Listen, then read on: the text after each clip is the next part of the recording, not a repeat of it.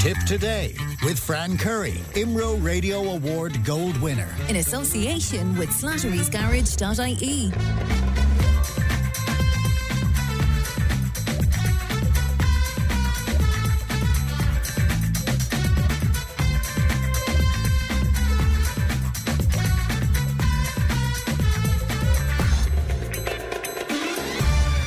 morning. Welcome along to Tipp Today, 1800 938 007. That's our free phone number. Won't cost you anything to make a call. Emma is looking after the programme today. Coming up on this morning's show, we'll have a look at all that kite flying for the budget. Uh, listeners react to anti vax comments and free school books for primary school kids in the budget as well. Um, there are plans to roll out card payments for parking meters across the county. We have one listener who's rather cross over that. Legal matters with uh, John Lynch. Tesla recalls 1 million cars with software issues, can you believe? And we have wonderful live music in studio, miscellany of folk featuring the great Benny McCarthy and friends. And as I say, live music just uh, after half past 11 on the programme this morning.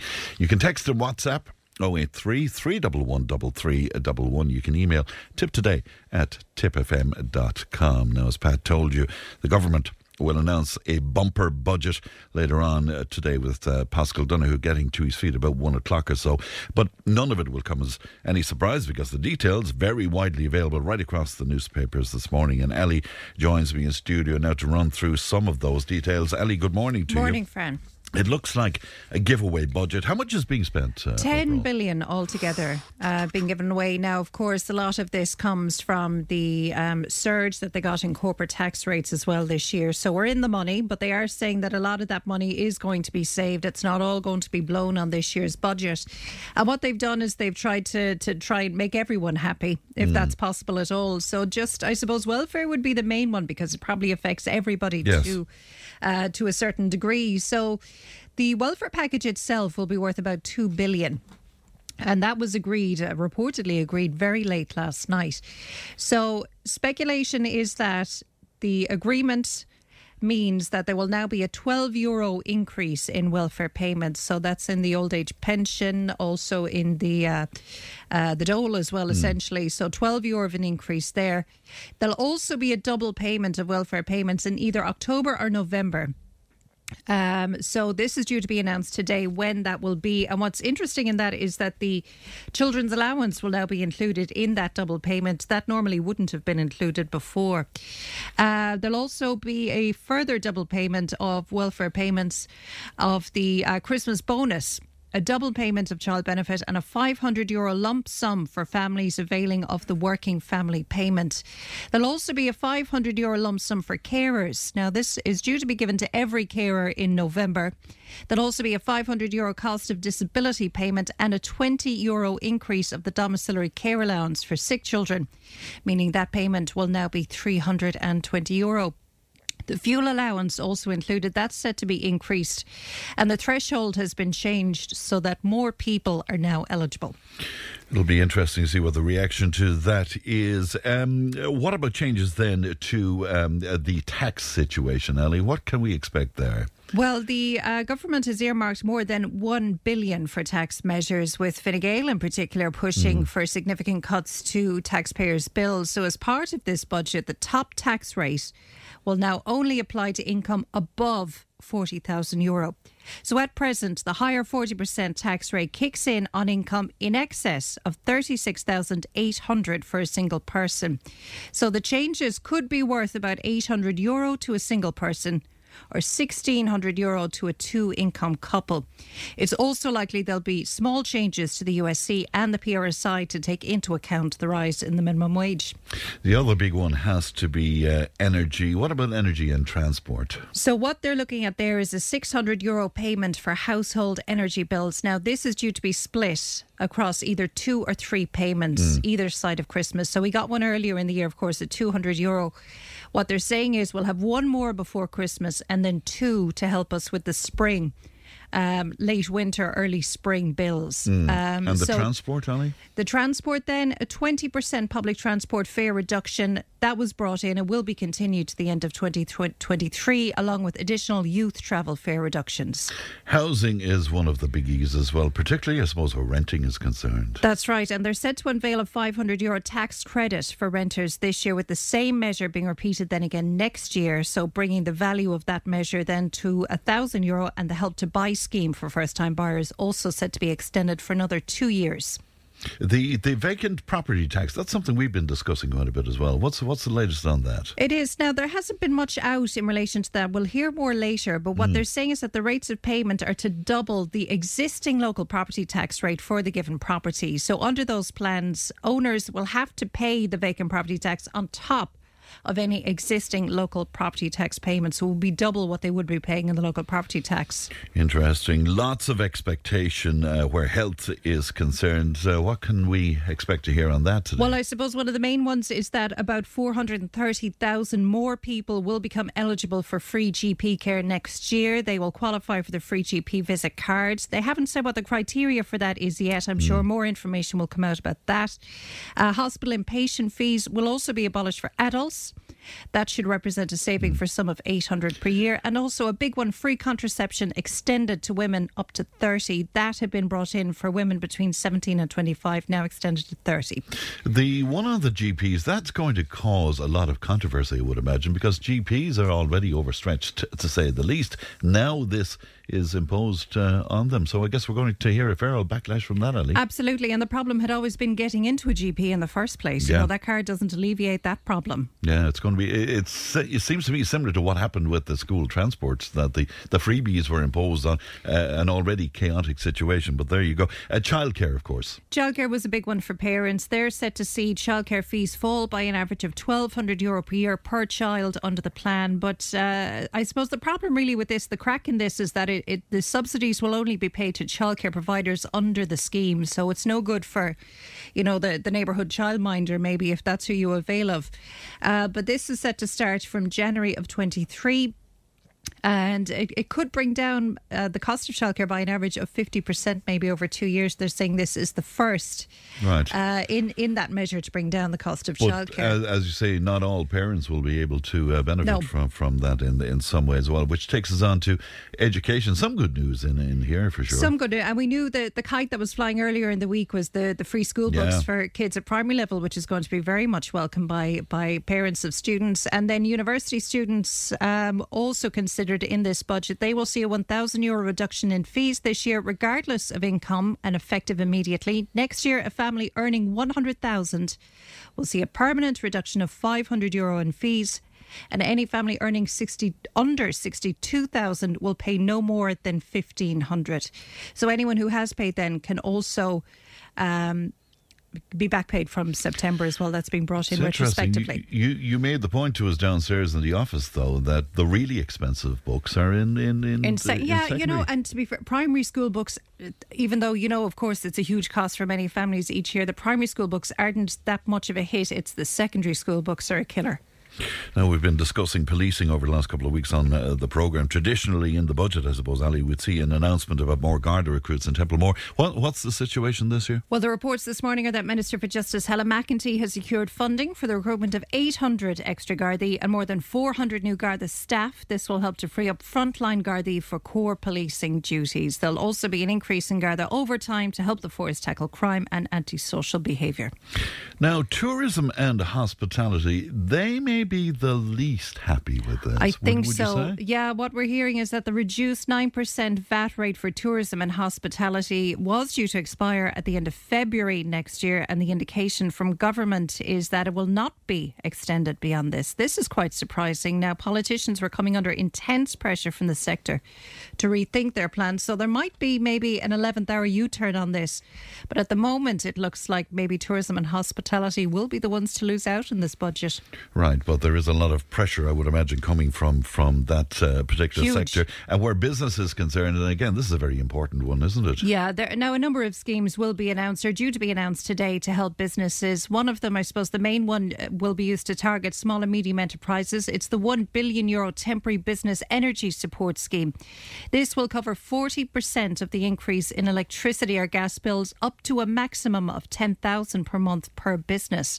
Now this will be administered by the revenue commissioners and will also be backdated to September and due to run until at least February.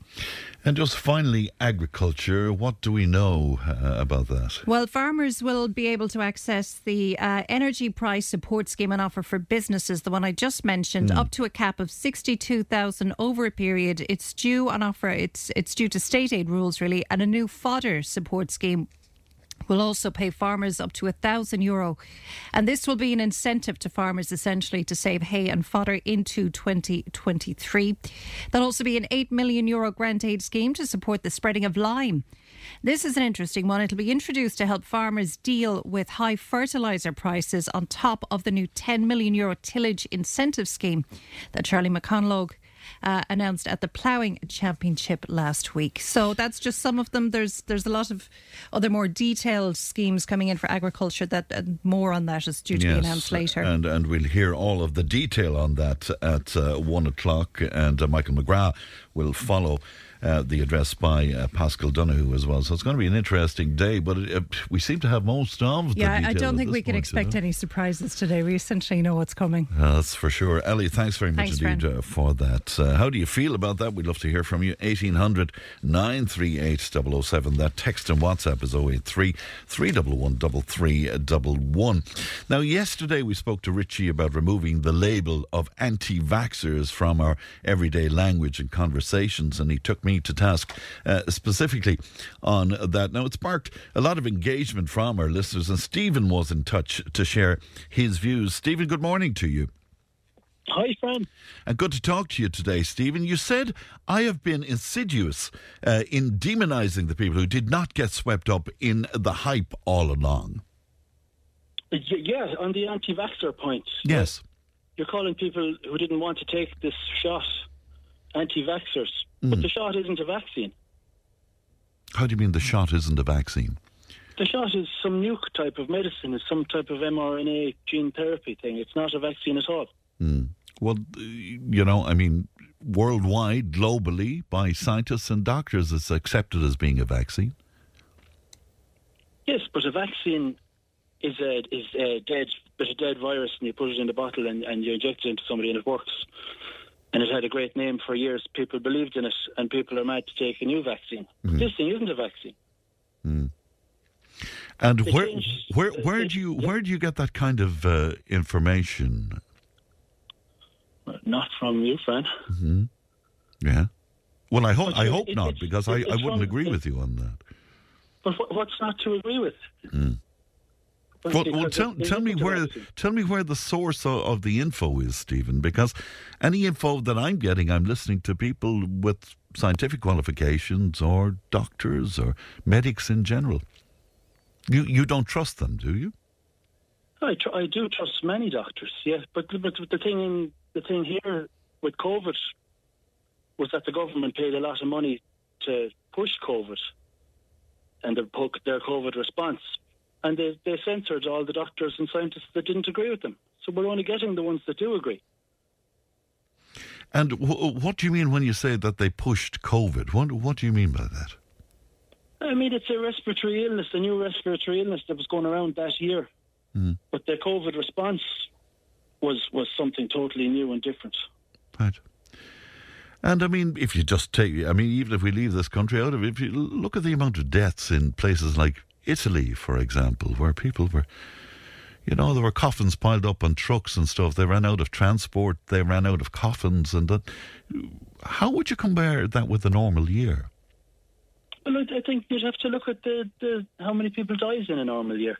Hmm. Was the COVID year was it more than a normal year?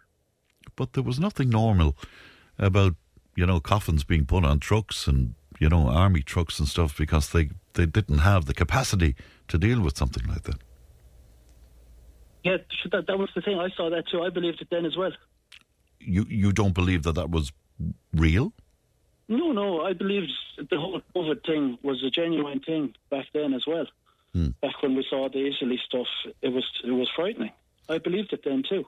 Right. And and what happened that, that made you change your mind your mind on that, Stephen? When when the when the extra deaths didn't materialise. Well, we were looking at some of that this morning, and it's very hard to get.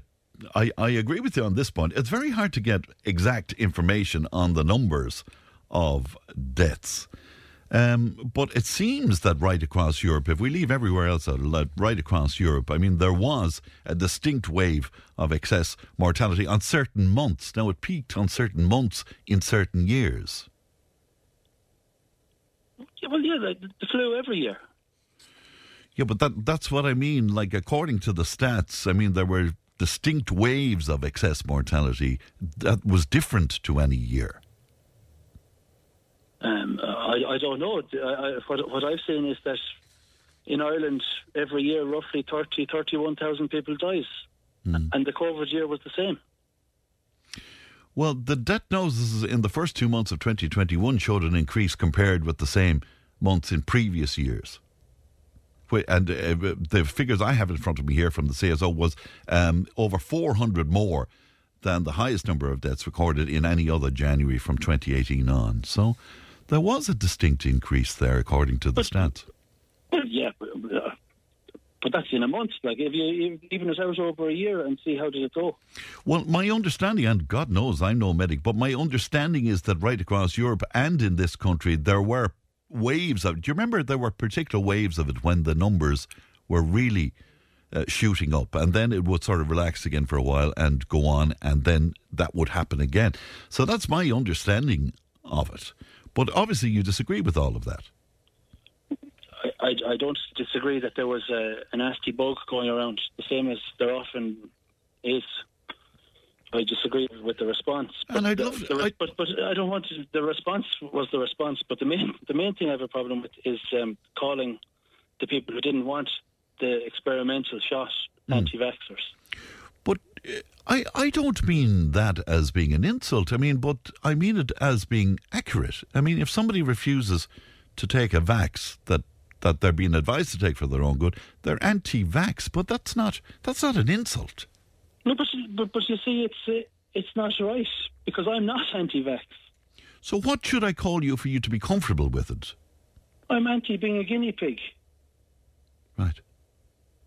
And you feel that anybody who took the vaccination or the boosters that they're guinea pigs. No, I think they were conned. They they were told they were taking a vaccine. And who's doing the conning? It's easy to find out, friend. Is hmm. the thing a vaccine or is it this new type of medicine, gene therapy, mRNA? And whoever is calling it a vaccine is doing the conning. Hmm. But and, and and I'm genuinely curious about this. I mean, why would all the countries in the world, well, most of the countries, you know, damage their economies to such an extent if if it was this kind of a con? Well, because they believed it at the start. They believed that. you remember Leo Varadkar at the start, and he stood up and he said this was going to affect 30% of us or something, and, and uh, a lot of the people who got it were going to die and there was no cure. I Yes. think they believed all that. Yeah. Yeah, well, again, that was speculation, I suppose, in a situation that we didn't uh, know about. Will you stay with me, Stephen, for a moment? Because Barbara wants to join us. Barbara, good morning to you. Good morning, Fran. Uh, good, good to talk to you. You've been listening to And to, you too. to Stephen there. Um, how do you feel uh, uh, about what he's saying to us about the vaccination? Well, where I actually agree with you, I actually do call them anti-vaxxers, and it's not a word, it's not a rude word, but that's exactly what I call them. Um, And you don't mean that as an insult to No, people. They're, they're the people who've chosen not to not take vaccine. to get it Okay. because of their beliefs and everything Yes. like that. But I got five vaccines. I got my last one in August the 25th.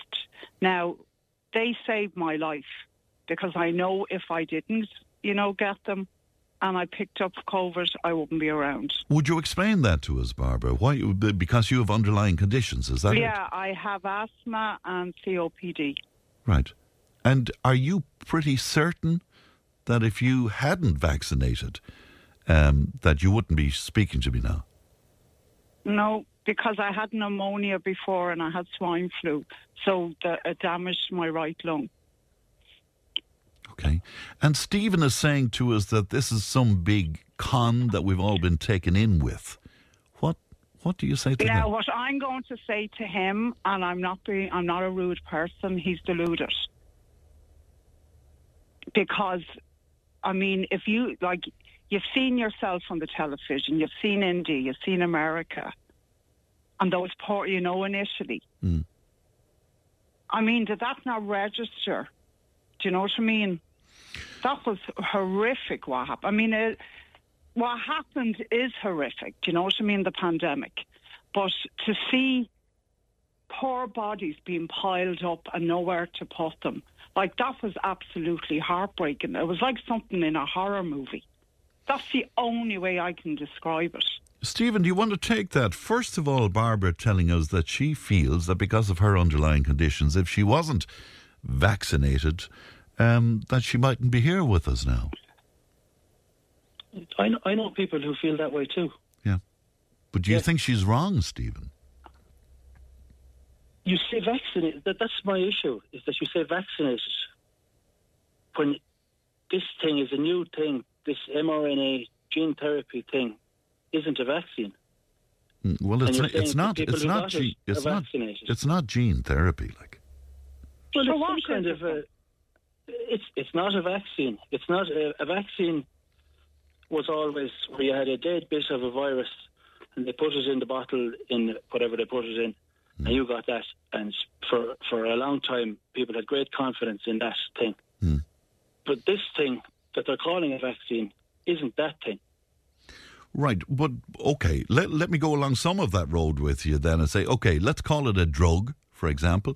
Uh, Barbara feels strongly that that particular drug has saved her life.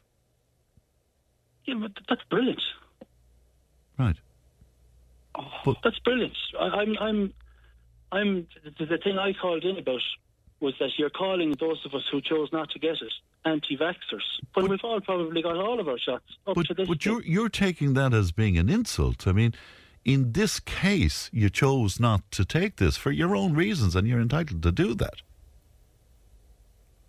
Well, uh, you didn't ask me that, but yes, I, I did. I chose not to be part of it. Yes. Well, you, you alluded to that earlier on. I'm not assuming yeah, it. You yeah. you alluded to it. So, and and you didn't take any of the vaccination. Well, when they were calling them vaccines, but they're not vaccines. But not vaccines. That's, that's And what. could I ask you? Did you pick up COVID? Did you pick up COVID at any point, Stephen? I have no idea, Frank. I had colds. I had snots. I had flus. Right. It could have been. It could have been COVID for all you know. Is that it?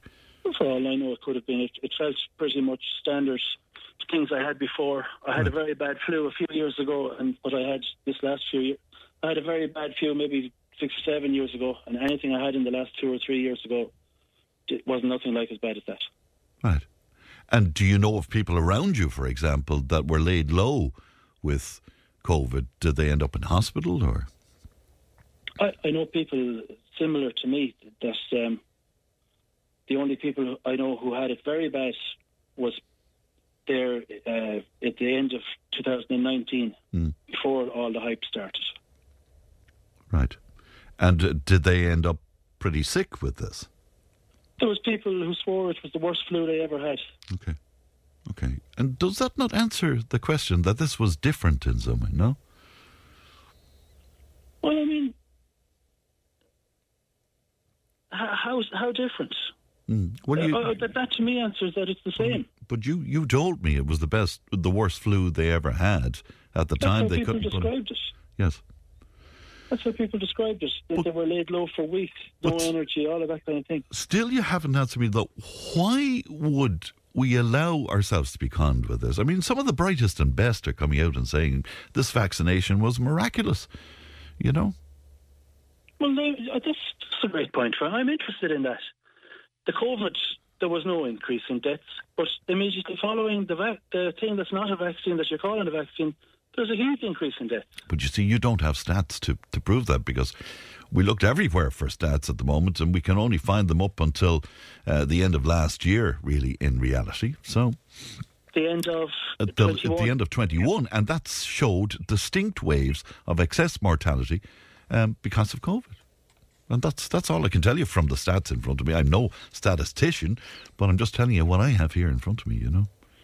But, Yeah, but, but you're you're perfectly entitled. You you don't believe any of this. Do you think there's some conspiracy out there? Is there? Well, that's, you, you, you pointed to that yesterday as well.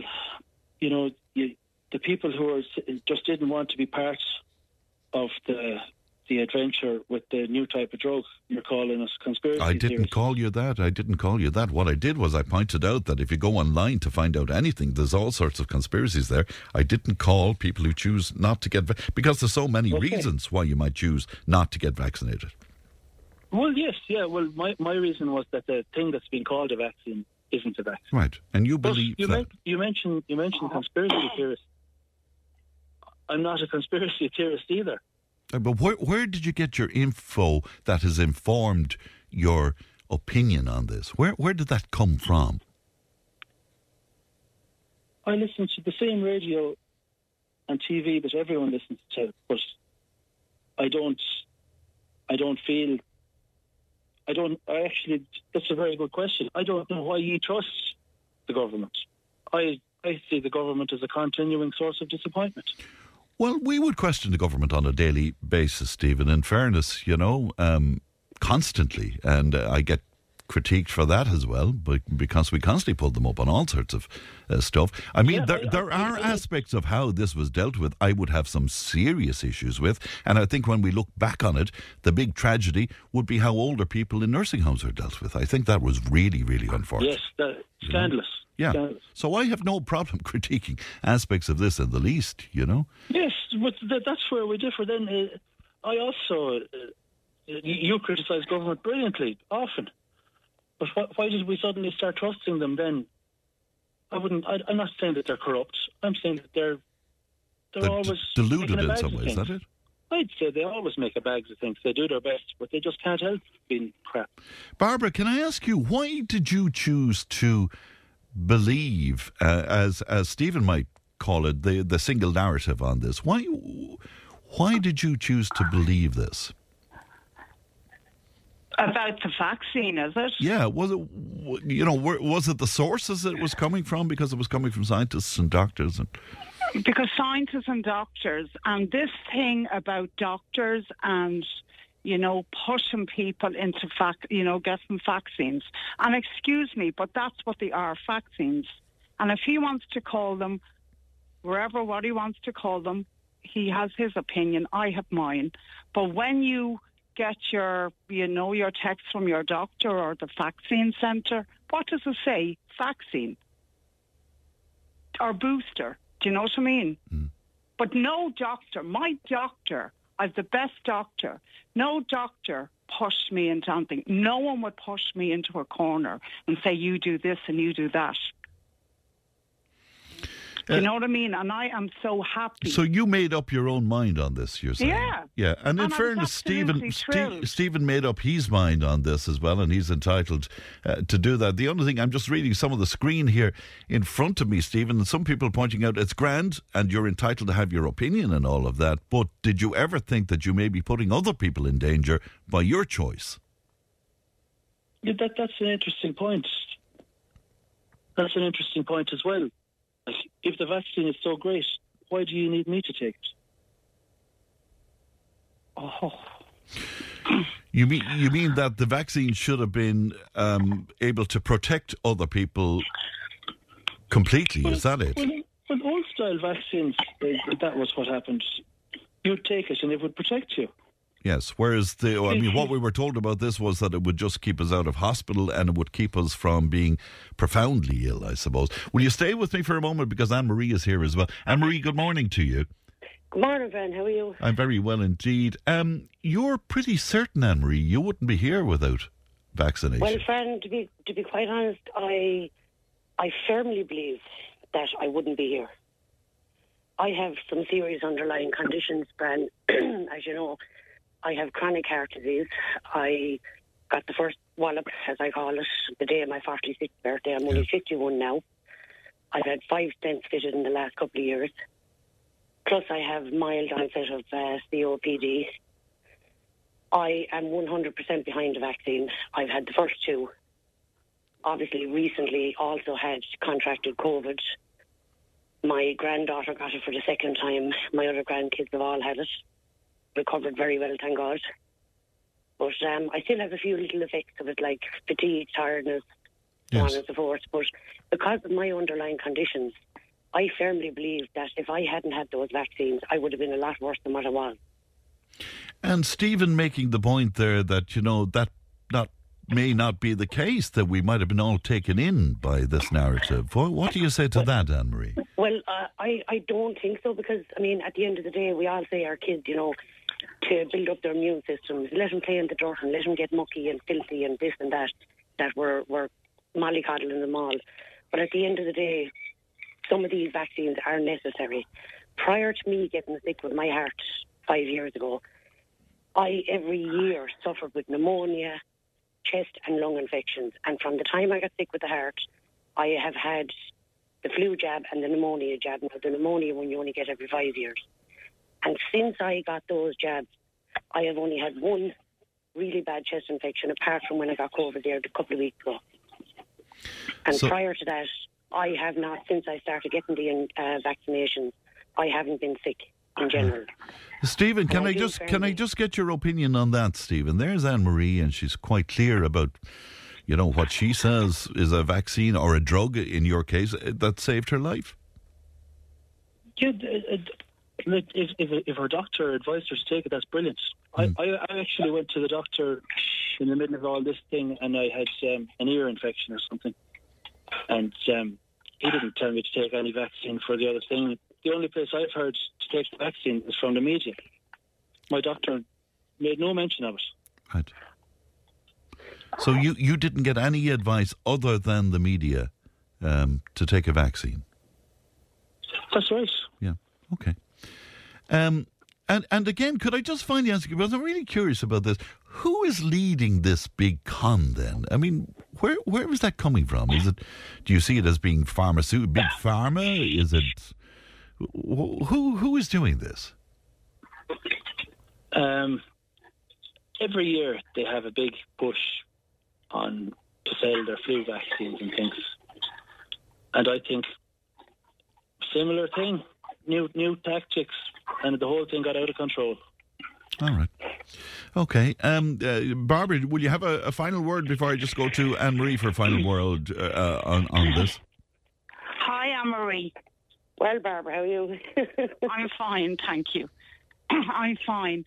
Actually, what I want to ask you, Anne-Marie, since you got, you know, the vaccines and everything like that, and you're like me, you get the pneumonia and the flu, like, if we didn't get that, we wouldn't be here.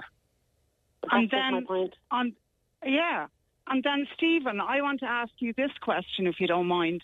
Do you call the pneumonia and the flu jab a vaccine, or what do you call it? I I, I don't know anything about them, um, but uh, if if they're well, an can I say if, something? if you, vaccine, I I'm for them. Uh, What Bar- I want to say to you, where they're getting all their information, and I've had stuff sent to me, like anti-vaxxers, friends and everything, and, you know, when I was getting my first one, do you know where they're getting all the information from?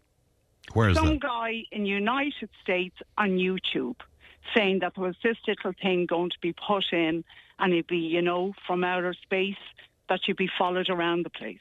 What a load of crock. Right. And Well, I'm just well, in being fairness, though, Stephen. Stephen, Stephen hasn't been saying that. Uh, you're no, not I saying know that, that, Stephen. But I'm just saying a lot of stuff is on YouTube. You know, it's all negative. Okay, and uh, and it's pretty extreme in one thing and another. Um, Yeah. Anne Marie, a final word for us.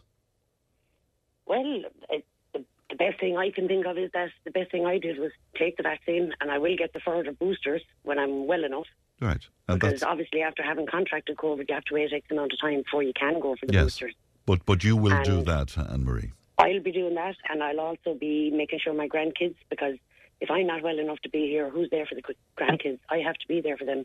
All right, And okay. I, I'll do everything within my power to make sure that I'm there for them. Right. Uh, uh, uh, Stephen, I just want to say uh, to you that uh, thank you so much for coming on today because I respect your point of view completely. And the, the questioning this morning is I, I'm just quite curious about what, what you're thinking, you know. So, will you have a final word on this to us?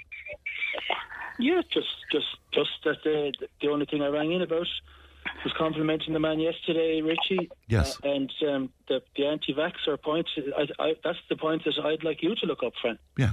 Okay. It, who's right in who's right there? Is it a vaccine? Is it something different and new? Well, I will certainly follow that up. And look, we respect your point of view. And thank you so much for coming on with me. And thanks to Barbara and Anne Marie as well. Thank you all. And uh, good morning to you. 1800 938 007. Uh, the text and WhatsApp is 083 311 3311. Back in just a moment. Tipp today with Fran Curry. With Slattery's Garage, Puckane. You can't beat experience. With over 50 years maintaining Peugeot cars and vans, we like to call ourselves the experts. Call Slattery's Garage for a free vehicle health check today. 067 24111 or slatterysgarage.ie. The Imro Radio Award winning Tipp Today. With Slattery's Garage, Puckane. Test drive the all new Peugeot 2008 compact SUV at Slattery's Garage, Puckane. Choose from petrol, diesel, or fully electric. Slattery's Slattery'sGarage.ie. Now, one of our listeners on to say deaths uh, stayed low because we stayed at home. Remember the 2K and 5K um, that we were allowed. Uh, we wore uh, masks and washed our hands, and then, thank God, we got the vaccines to allow us to live a more normal life, says Margaret, who's in Clonmel. And uh, Margaret is a nurse, she tells me, who worked with COVID, and she puts in brackets afterwards, which is not gone away. Um, the plan was and is to depopulate the world. I haven't got any jo- jabs, nor will I. Bill Gates and uh, George Soros, it's uh, behind us. Are people going to keep getting jabs? That man is right, it says here. Um, you're hitting your head against a wall uh, trying to reason with Stephen. You have some patience, Fran. It says well, everybody's entitled to an opinion, so and we try and provide a, a platform for that as well. And we've asked several people who, um, I have to choose my language carefully now, who have decided not to be vaccinated. Is that better? Than anti-vax to come on with us, but so far um, we haven't had anybody take us up on that. But lots coming in on that score. Um, okay, the vaccine was so successful for Barbara, she needed to have five of them. How many more will she continue to take, despite the evidence that it doesn't prevent you from getting COVID and doesn't stop you uh, getting sick? Where is that? You see, where is that evidence? Um, no other vaccine has required five shots in such a short space of time, it says here. Um, okay, lots more in on that. I will put it all together and bring it to you again a little later on in the programme. School books will be issued free of charge to all primary uh, pupils from t- uh, September next under new measures to be announced in uh, the budget uh, today. Now it's uh, going to cost 47 million and it, seemingly it was agreed by the government over the weekend. It's not a once-off measure. We understand, and it will continue over the coming years, according to a source. Now, Vilma was in touch with us about this and joins me online. Vilma, good morning to you. Hello, good morning. How are you? I'm very well indeed. You think this is uh, brilliant. You're completely in favour of this. Yeah, I think it's a brilliant idea that they finally decided to put some money aside, I'll say the government, because there is, in my opinion, there is nothing like free. You know, when he comes from the government, nothing is free. The taxpayers will have to pay for it, Hmm. obviously. Yeah, Um, even though 47 million in the scheme of things, though, it's a lot of money to, to you and me, but it, it, it's not a huge amount in the scheme of 10 billion, I suppose. It, yeah, but, but but I'll say it is, it is actually a good idea. Like finally, as I say, they, they they managed to put some money aside for this. I believe the education and books should be free and accessible for everybody. Right. Secondary school Uh, as well, you, you, you believe, I guess. Yeah, definitely. Yeah. There is some families who probably will be struggling with all the monies and the school expenses, and that will be something that will help a little, you know, towards the, the living cost. But you do have some concern, I believe, about the books, do you not, Vilma? Uh, pardon, what, what, do you say? I think you have some concern about what will happen to the books next year, for example. Is that is that Yeah. what you mean? Definitely, Hmm. because um, there is some people who they won't care for the books. Definitely, you know what? It's always the ones that say, "Oh, it's free." We don't care. Hmm. So I believe that it would be a good idea that par- parents and, and children need to learn how to look after the things because the books. I don't think they will they will go down to the dump. It would be a waste. It would be a huge waste of, of books.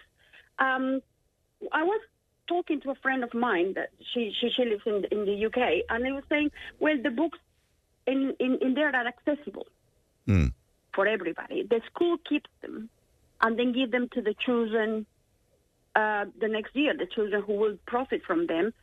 But I'll say it would have be a good measure that if the parents will help to look after the books with the kids and probably have um, a charge.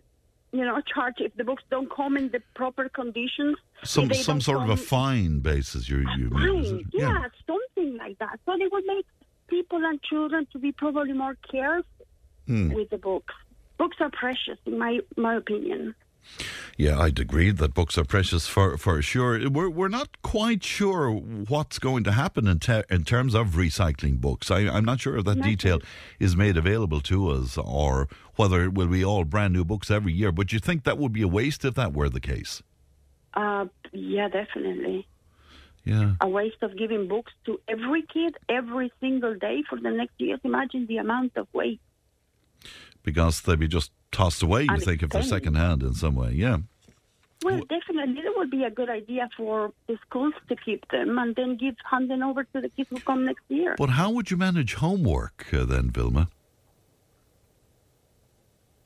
No, I mean, like for example, the kids keep them during the year and then hand them over at the Oh, sorry, I beg your pardon. Of course, yes. Okay, so they'd give them back essentially at the give end them of back. at yeah, the give end them of back. the year. And uh, somebody responsible or looking after the books and say, well, listen, this book is not good enough for somebody else, and probably get the fee from not caring properly. Okay. I don't know. This is my idea. This is something that I would love to. Well, it's it's it's worth happen. thinking about because I, I hadn't thought about this. What would happen to the books the following year? But I'm sure we'll find some detail on it uh, either later on today or over the coming days. Uh, Vilma, good to talk to you today, and thank you very much indeed for coming on with us. 1800 938 007. Fran, I agree with that man. We shouldn't be called anti-vax um, because I didn't get vaccinated, but only because it was quickly made and not enough information about it. I've had all the other vaccinations like MMR, etc., and every vaccine is a drug. Um, everybody to their own, it says here. Fran, the vaccine was taken by people to protect their own body, not anybody else. Most only got it so they could travel. I'm sure some only got it uh, because they could travel, but I know, because we discussed it on the programme loads of times over the last few years, is that people decided to vaccinate to protect elderly um, family members and the like as well. And that was certainly very much part of the thinking at the time. Anyway, I'll take a break. Back in a moment. The Imro Radio Award winning Tipp Today. With Slattery's Garage, Puckane. Test drive the all new Peugeot 2008 compact SUV at Slattery's Garage, Puckane. Choose from petrol, diesel, or fully electric. Slattery'sGarage.ie. If it matters to you, it matters to us. Call Tipp Today on 1 800 938 007. Now, uh, just some more of your correspondence with us. Ah, Frank, give people some credit to the big issue with the COVID vaccines is the cohesion, vaccine passports, take the visa or lose your job, etc. Says one of uh, our listeners. Um, probably getting information on YouTube from Donald Trump's friends, it says here, and that's making reference, I guess, to my conversation with uh, Stephen.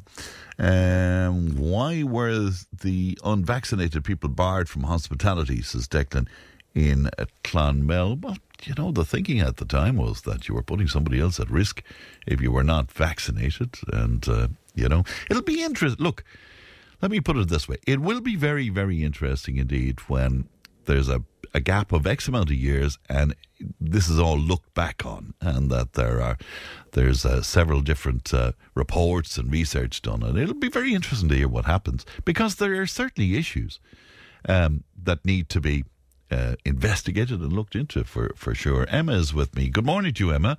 Morning. And thanks for coming on with me today. You agree with Stephen, Emma? Yeah, just on the basis of people calling us anti-vax. Hmm. Like, I'm not anti-vax. I didn't get the vaccine just purely because there wasn't enough information about it. Okay. Um, but I've got like my MMR, I've got my meningitis C, I've got all of them. Right. You know? So you're you you believe in the notion of vaccine, obviously, but not this particular one. Is that it? Yes. Yeah. And you sound like a young woman to me, if you don't mind my saying so. 35. Um, it's 35. Um, were there particular fears that you had about this drug or this vaccine? Yeah, just because it was made too quick, I just thought it's too quick. It's uh, like vaccines usually take years and are proven or whatever. I suppose that's what this is going to do as well. The people that got it are like an experiment, for the want of a different word. Do you know, they're going to test and try it, and people that got the vaccine are the people that are going to be testing and trying it. But I wasn't going to be one of them. Right. And do you accept that this was an extraordinary situation? I mean, this was something that was, you know, ravaging all over the world. Um, and that I suppose it required measures that weren't ideal, but something had to be done. Yeah, I suppose I do agree a little bit, but as I was one of the people that was terrified, but still not terrified enough to get the vaccine. But you weren't terrified of COVID, were you? Yeah, Right. um, it's the unknown. That's what it was for me. It's the unknown because I have a daughter and she's a very bad chest, hmm. and I just thought if she gets it, she's. But she got it and she flew through it. Did she? Yeah. Yeah. And uh, we all got it in our house and we flew through it, thank God. I was on the bed maybe for two days with headaches, but that was it. But other than that, you were fine. Yeah, thank God. Can I ask, did your daughter get vaccination?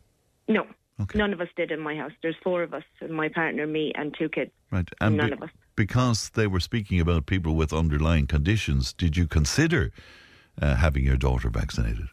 No, I just said I still was of the opinion there's not enough about it. Okay. And when you look back on it now, I mean, I know that we're still not uh, out of it, and there's, you know, there's, There's pockets of one thing. Yeah. But when you look back on it now, what what do you think at this point, Emma? Um, I don't know. See, it's everybody's different. Hmm. That's when I said in my text, each to their own, because everybody is different. Like that woman that was on, she has COPD. Yes. I know a man that knows has COPD. He got COVID, didn't get vaccinated, but he flew through it. Right. He had no problem. No, it was just like a head cold to him. I think it affects everybody different. Yeah. It's it's hard to disagree with when I mean when we saw so many deaths at the beginning of this. So, and w- was that part of why you were fearful, Emma? Yeah, yeah. Right. The numbers were scary. Right. Um, but you were I- more afraid of the drug, essentially. Yeah, yeah. I suppose it's it's like I wasn't going to inject myself with something that I didn't know loads about. Now nobody did. Nobody, like the doctors, everybody didn't know, and they just it was tested maybe what two, three months. When normally a vaccine is five or six years before they give it to anybody. Now, you know what they said at the time that they were building on an existing platform that was there since the day of um, the initial COVID in 2001 or something like that. So it wasn't quite from the start, but that that's what we heard at the Okay, time. I But didn't you- actually hear that. But yeah, but you, but either way, it was too fast for you. Yeah, way too fast. Right. Man, And- I know people like I've friends working in the chemist and whatever. They got it because they kind of had to because they were dealing with the public, but Yes. they even said too quick. right. And these were people who were involved with pharma. Yeah, Right.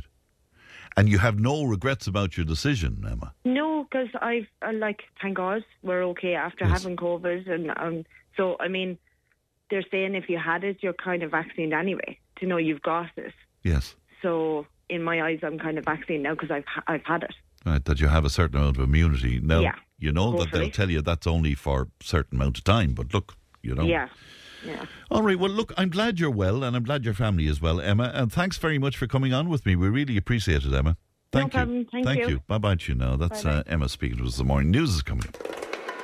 Tipp today with Fran Curry. With Slattery's Garage, Puckane. You can't beat experience. With over 50 years maintaining Peugeot cars and vans, we like to call ourselves the experts. Call Slattery's Garage for a free vehicle health check today. 067 24111 or slatterysgarage.ie.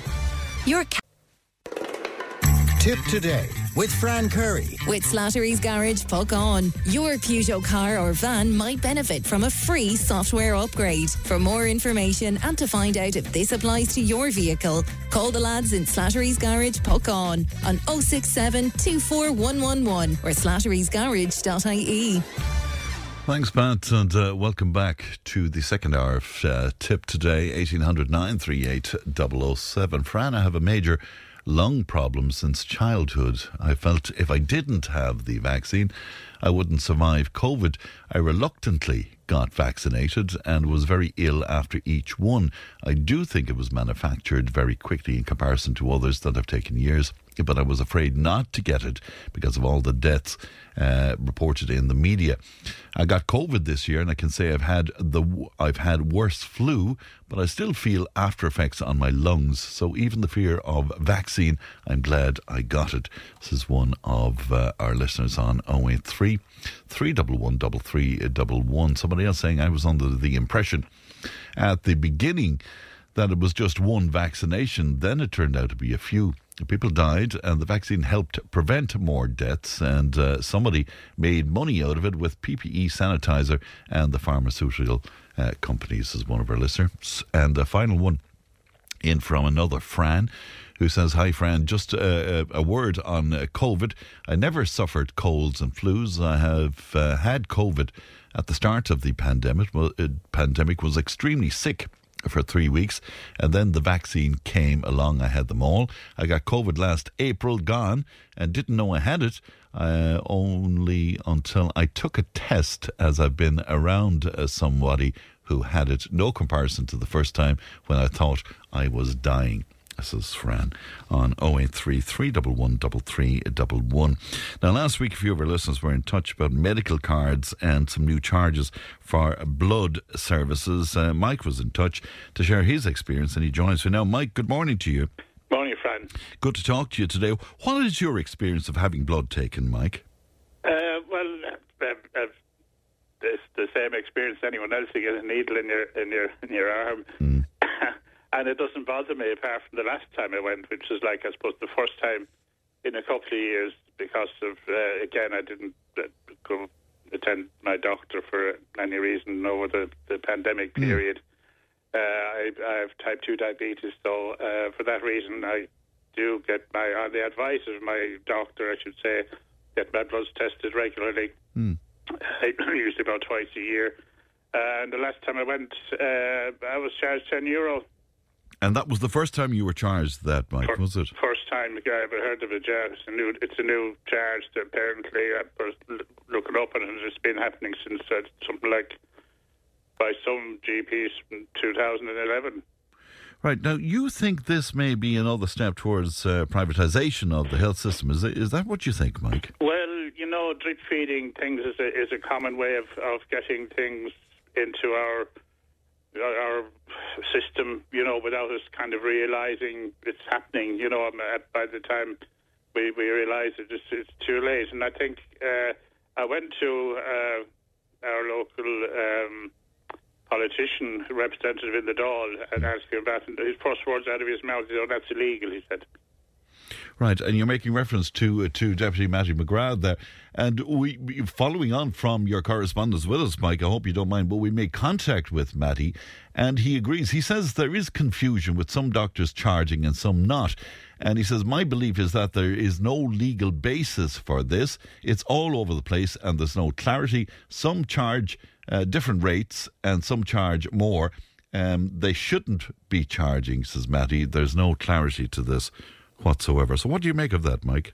Well, I agree with Matty completely on that. On that, and, and uh, Matt- Matty's a straight talking man. He, you know, he doesn't mince his words. Uh, uh, I'm just reading a, a, a quote from the Minister for Health. Here said it is a, matter of concern, and that no user charges sh- should apply to GP services provided to medical card patients. And I mean, if the Minister for Health is a concern, what's, what's he doing about it? You know, he's elected again to represent the, the people, you know. Uh, um, uh, Right. So, are you calling? Are you calling on him, Mike, to do something about this? Well, I- I've asked Matthew to bring it up in the Dáil and ask, ask the question because, I mean, they're the people we elect to, to represent us, uh, you know, in all aspects of, of running the country, uh, both in our health and otherwise. What would You you, know, say? I- I, I, I'm trying to think, Mike, what their counter argument to you might be, and it might be, look, we have to run clinics, we have to hire nursing staff, we have to hire reception staff, we have to do all of these things, and you know that's why we have to put a charge on on, on the bloods. Mm, Yeah, uh, well, I, I agree with that, and I've read that as well. That they have obviously they have charges, but I've also read up on. I mean, their average salary, I think, average now I'm going through it, is uh, sixty thousand odds a year. You know, and there's there's there's cases there in Dublin where uh, GPs are getting like earning eight, over eight hundred thousand a year, up to some up to a million a year. So, like, putting a 10 euro charge on a medical card holder, I think, is very unfair.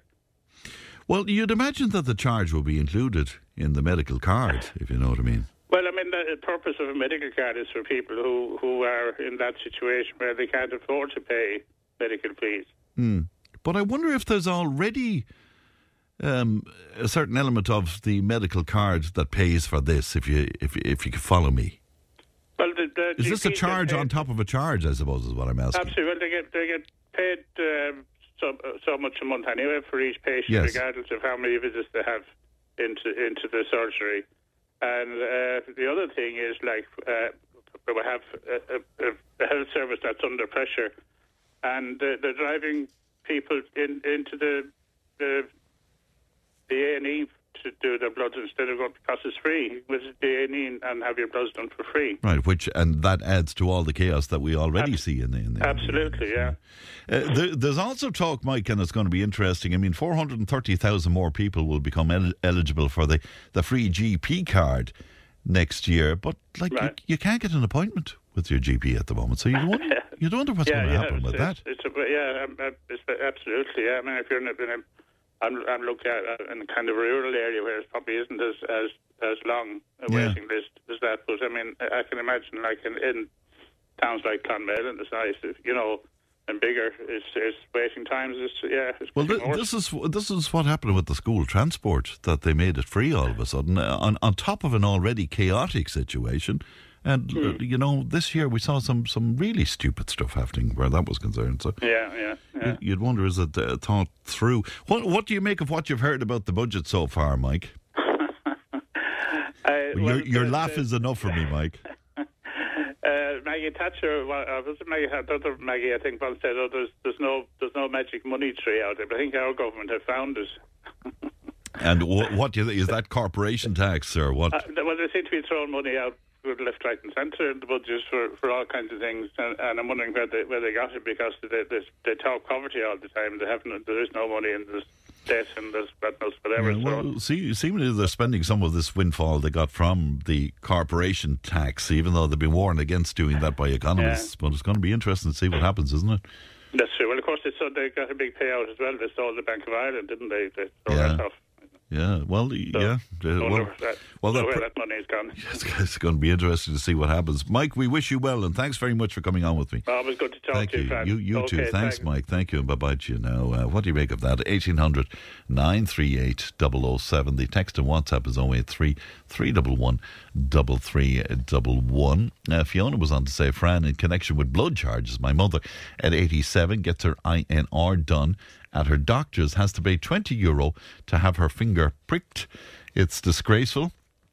I sent it to the doc and I was told that the machine needs to be paid for.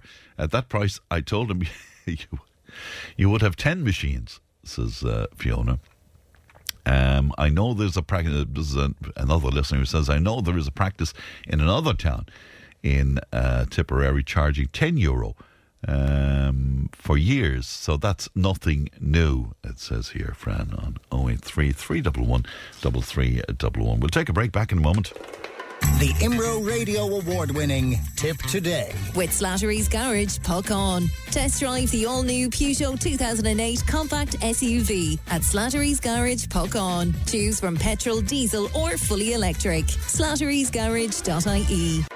Tipp Today with Fran Curry. With Slattery's Garage, Puckane. You can't beat experience. With over 50 years maintaining Peugeot cars and vans, we like to call ourselves the experts. Call Slattery's Garage for a free vehicle health check today. 067 24111 or slatterysgarage.ie.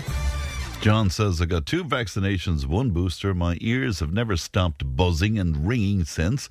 Um, I had not had that problem before, says John. Another listener wants to say, Fran, 95% of every vaccine is the same ingredient. Uh, facts of the matter is that everybody was cocooned, not an antibiotic was given out in the early days. It was only when COVID came into nursing homes from outside that it really hit the residents. Uh, those with underlying conditions could not fight it. It was real. It's still real in other countries. And Ireland had hard love, but paid off in the long run. Well, as I say, and I mean, I keep saying this, um, I think that the big losers here were the, the, the poor people in, in, in the nursing homes because you're right.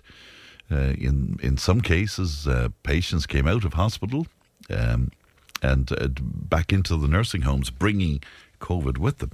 Uh, anyway, let us move on to uh, something else because Barbara, one of our listeners, um, is joining me now. Another Barbara, indeed. Barbara, good morning to you. Good morning, Fran. How are you? I'm very morning? well indeed. Lovely to talk to you, Barbara. And you? You served as a non executive board member of Family Carers uh, Ireland and the Carers Association for about nine years, Barbara. You, That's you, correct. You Yes, stepped down this weekend, is that right? I did after the nine years. Yeah. It was uh, it was an absolute honour to represent um, uh, family carers from Tipperary and all over the country on the board for the past nine years. What did you say? You're caring for your son, Barbara, aren't you? I do. I care for my son Liam. Um, who Liam was born with Down syndrome in 2001. Through that nine years, um, you know, I've spoken to you, I've spoken to Richie on so many occasions as well. Mm-hmm. Have you have you seen any movement forward in terms of how carers are looked after? Well, there has been some movement um, in the in the past number of years, but not enough. Um, uh, you know, um, like uh, things like they did cutbacks there uh, in 20, 2009 and 2010, 2011. You know, in regard to health, they did they did a cutback on the grants as paid paid carers every year, and like that has been reinstated in the past year. You know, things have um, improved, but very slowly. It looks like when Paschal Donohoe gets to his feet today, he will announce a 500 euro disability payment and a 20 euro increase in the domiciliary care allowance, Barbara, for, for Yes. sick children, meaning the payment will now be, I think it's three 320, is it? Three, uh, 320 euro, I Three- believe, yeah. 320 with, with the increase on that. Um, does, does, does that make you happy that at least there's some sort of nod to what carers are doing? Well, there's some, um, you know, nod there, but again, I'd say there's just not enough, friend, because like, like we, there's 500,000 people caring at the moment in Ireland, according to the, the statistics, and uh, by 2030, one in five of us will be caring for somebody. And like we save the state 20 billion euro every year, and we supply 19 million hours each week of unpaid care. We keep our, our the people that we care for at home so that they're not clogging up the hospital systems, the nursing homes, and uh, residential centres. And like in order to do that, we must have the supports. And, you know, if the supports aren't there, we're constantly on the phones, writing letters, meeting politicians, this, that, and the other, trying to get a service for the person we're caring for, be it a child or an adult. You know, and it is very, very difficult. And while 500 euros sounds like an awful lot of money in one lump sum, but if you break that down over 12 months and you put it into an hourly rate, I mean, you're getting zero, 0.9 cents. It's incredible. And I mean, when you speak about 20 billion of a saving to the state, can you can you imagine if carers, you know, stopped caring and and imposed all of that on the system that is already in tatters? Well, our system, and especially with the health system, the twenty billion dollars that we say, or euros that we save um, the state here, if we everybody decided to down tools tomorrow morning, the the country would be on its knees. Yeah. It would literally be on its knees because the health system will crash and everything else that goes around that. Now, in fairness, now there is um, a move on, say, the pension for carers, Mm. and like that that was announced there on September twentieth. Yes. That and it'll I think it's going to come into effect from January twenty four, but there's no full detail around it, other than the fact that you have to be caring twenty plus years, and you will get a contributory pension rather than the non-contributory pension. But again, uh, you know, going back to the carers allowance, I mean, it's a means test. So it's means tested on everything. It's a taxable income, and a lot of carers might not know that out there. But uh, carers allowance is an actual taxable income, and you know you must declare it. It's incredible. And we spoke to Kate, I think. I'm not sure if you had time to hear I it, but I did think. hear her. Yes, And she was absolutely wonderful. Yeah, the insight into it again was just amazing, as it is whenever I speak to you. I mean, you know, the fuel allowance, for example. Oh, that's just a, a, a, a, I just don't know because say my husband he, uh, uh, he um, is uh, from America and like he gets a small pension. It would be equivalent of what the dole is, say from his uh, service in the Navy in the USA, and like uh, Liam is entitled to a fuel allowance. I'm not on his disability allowance. But we cannot claim it because they will not give you fuel allowance on a foreign pension. Oh, my God. It's a, it's a, it's just crazy. It's just crazy. You know, and I understand, like you know, they have to control how they deliver funds to people. But while they keep carers in the welfare system, uh, we'll always be just getting that gradual payment, like say if you're on unemployment or job seekers, whatever, you know. And I mean, it's very, it can be very, very unfair because, say, for instance, um, when they brought out the pub for during the pandemic, Yes. that was 350 euro. Yes. And, and, And that was accepted as the amount that you would need to live. Absolutely, to live Yeah. on. And like we get 224 euro um, if you're if you're getting the full allowance. Hmm. Now, with that, like recently there now, and I have no issue with the arts people getting a penny. Hmm. They deserve everything they get as well. But like say they just introduced a pilot scheme of 325 euro per week Yeah. um, for um, the arts because they give so much to the communities. Mm. But if you change the arts to carers, carers give so much to, to the community as well. You know, and we still only get 224 euro. It's madness. Since uh, it- I, I can't remember how many years ago you and I, I met up, but what what age is Liam now? Liam is 21 this year. 21. And Yeah. when they moved that transition at 18, what, what did you notice at that point, Barbara? Oh, now from the time he transitioned from his school, which was Scolenga St. Cashel, Mm. wonderful, wonderful school, into his new service with the Brothers of Charity, what had happened there now, and it's it's nothing to do really with the Brothers of Charity, but it's just the way things went with the cutbacks. Liam was a new service user in his house, and he um, what they did there to the new service users going in, in I think towards the end of 2018, 2019, was they cut the transport. They cut um, the speech and language and the other therapies for any new service users coming in, even though there might be six people in his house. Five of them are getting the services, and Liam isn't getting any. Just because of the year. Yes, He because went of the in. year he went in. Yeah. Yeah. And, and again, that makes little sense, does it? It does, and like from the age of 18 to 65, there's no guarantee in Ireland for service. Because when you're 65 or 66, you are uh, you get your pension. This, uh, after that, then you get your whatever you need, you know. But like prior to that, between the ages of 18 and 65, there is no guarantee for services in Ireland. You see, it's it's just incredible, and I really believe, Barbara, and I'm sure you'll agree. It's not until you're in that situation that you know about things like this. Exactly. And like, I mean, say for instance, a lot of people don't even realize that they're caring for somebody. You know, you could be out there, you could be a, a, a, a son, a daughter, a mother, a father, a brother, a sister, a neighbour or friend. And you could be caring for a person in their home. and you don't realize that you're an actual carer.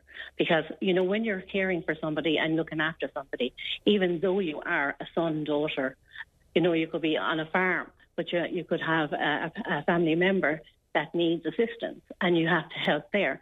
So you are a carer, you know, and, you know, people need to recognize the fact that they actually care for people. That's a very in interesting point. I, had, Yeah. I hadn't heard about it because people so naturally look after each other. That Well, that's an Irish thing, Yeah, though, Fran. yeah. You know, because we're brought up to care for one another in our families, and like we feel it's it's it's a duty to care for a person that a family member that needs help. You know, and as that duty, and absolutely yes, we should help, but like we should we should get the supports in order to do that, because otherwise you have to finance everything from your own income. You, you, yourself and your husband, you're fine, healthy people, and I don't mean to, to put a me on that, but I have to ask you: Do you think of the years ahead where Liam is concerned? Do Oh, you- I do, yeah. Uh, we, everybody that's in my situation around the country, that's the biggest worry we have is what happens to Liam if anything happens to us. And I recently asked um, somebody that question, and within the within the uh, system, we'll say I won't mention any names, but like um, I was told, well, then it's a crisis. And I said it shouldn't have to be a crisis. There should be a plan in place for Liam. So it's a crisis if something happens to you Yes. and your husband. Yes. And and what does that mean exactly? I haven't a foggiest idea. I'm assuming that uh, every everybody bands together and tries to get Liam into a, a residential place, but I mean there is no residential place because they want us to care for people in their own homes. But in order to do that, you must supply the service. And you can't plan ahead for Liam, can you? No, you can't You plan can't anything. have something Everything in place. Everything is day to day, Fran. Everything with Liam is day to day. Yeah, you can't plan ahead. You can't. You couldn't even plan holidays. You couldn't plan any. Not that we take any because we couldn't afford them. But you you couldn't plan any time away with Liam because first of all you have to bring him with you. Second of all, you don't know how he's going to be on the day you're leaving. So everything has to be spur of the moment with Liam. And and what about respite? Is is there? no respite. Um, I, I was told when Lee went into his new day service that he was on a waiting list for two years. So now it's going into three years. So absolutely none. He's waiting for an orthodontist appointment for the last five years. It's, Yeah, so- it's just incredible to hear Yeah. this. You know. Yeah, it is. It is, and it's very sad because, I mean, Liam, Liam, while he's moderate to severe, there's people out there that you know that have um, really, uh, you know, high, um, you know, high. Um, how would I put it? People with uh, extra needs that other than Liam. High dependence. yeah. Yeah, high Yeah. dependency. Thanks, Yeah. Brian. Nice. High dependency. Other than you know that Liam wouldn't be as high dependent as others, but like I don't know. Yeah, and some people then are on their own trying to cope, and that's where Family Carers Ireland come in. Yes. You know, you know, because we offer so many different services, and like we're available. Like there's a free phone number. You know, if I can give it to you at the end Yes, uh, before course. we leave. You know, I mean, we supply. Um, you know, unique care engagements with our centres, which Richie has a centre in Clonmel. Yeah.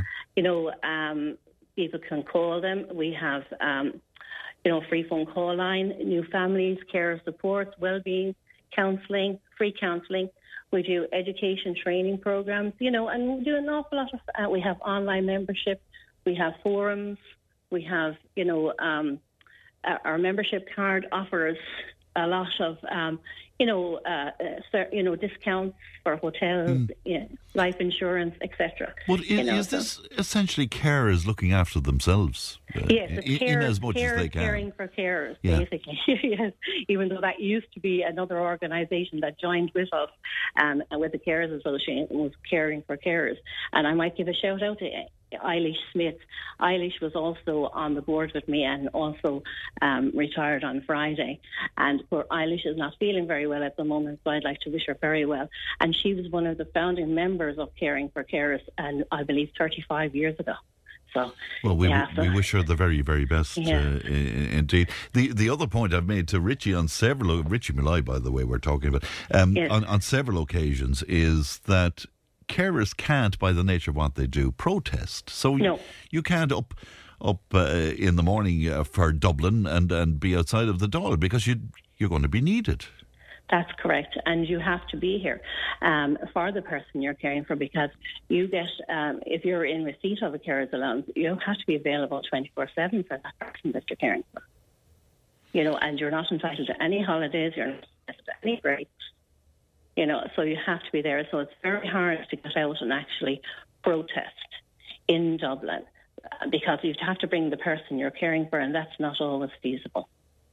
So the danger of what we're going to hear after one o'clock today for carers is that this 500 euro disability payment and the increase in the domiciliary care allowance is that something is being done. But what we're hearing from you, Barbara, at the coalface is there's so much more to be done.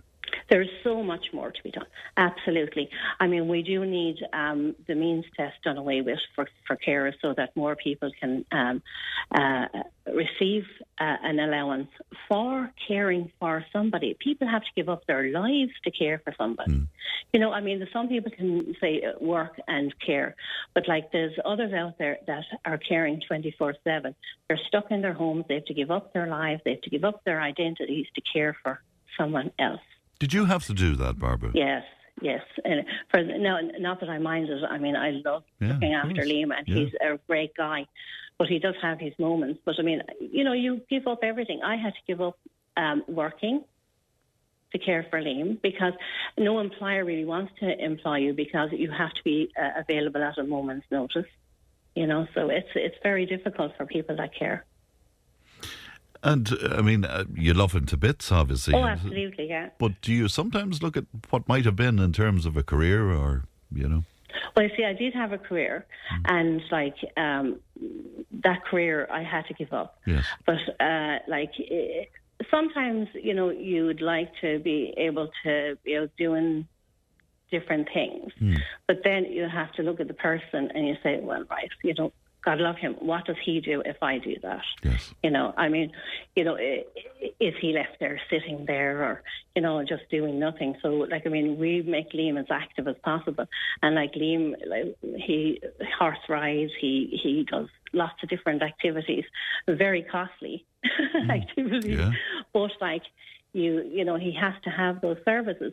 And like what we're afraid of now is that, you know, if they say the power cuts that are supposed to be coming, and I believe there will be, um, you know, uh, Liam depends on his tablet, you know, for entertainment plus communication. My husband suffers from sleep apnea and COPD, so he has machines. So, I mean, there's lots of people out there that are carers that, you know, need electricity to care for the people. And it's going to be a nightmare. So this is another nightmare and fear for yeah, you. Yeah, absolutely. And everything is kind of uh, a crisis, if you know what I mean. There's always something. Yeah, because I remember one carer telling me in detail that right from the moment that her child was born, she began to fight. And it wasn't her nature to be aggressive or to to confront people, but straight away she had to because everything was a phone call that you were trying to do the best for your child, you know? Yeah, sure. Even myself, sure. I mean, I, in a million years, I mean, I never thought I'd be on TV talking to you, Yeah. um, on a board of Family Carers Ireland. You know. because you know you're you're a, a, a citizen and you know you go about your daily daily life. But in order for us to get services for the people that we care for, we have to be out there. We have to be fighting. We have to advocate. And like, I mean, uh, from I think about 2010 when they started doing all the cutbacks, is that I got really active involved and um, I did a primetime investigates program there in 2011 Yeah. and um, nothing changed very much from that program now I can tell you. But in saying that like it has made me more active and uh, um, I really care about people that are caring in our country and that they deserve the respect but they don't need the plum thing I was going to say to you about that. You feel completely patronised Oh, at times yeah. because they're The all about. the. Oh, yeah, you're all wonderful people, and you're all Aren't this we and that. just? and the We're other thing. absolutely amazing. Yeah, You know, we're amazing people. But like at the end of the day, you know, you can be amazed all you like, but if you haven't got the electricity, if you haven't got the oil in the tank or food to feed that person because they don't understand not having their food, you know, um, you know, all these things like, you know, have to be available to the person because if you're at home caring, you cannot get out to work. You cannot make extra income. So that means then you're going with the begging bowls to the different organisations out there for help. Barbara, it's a fascinating insight, and thank you so much, and my best uh, to your husband and to Liam as well. Thank, thank you for coming on with me, Barbara. Could I just give out the free you- phone oh, number? yes, please. Of course Thanks you very can. much. Yes. It's 1800 2407 24. And if anyone would like to contact Richie Malloy's office, it's 052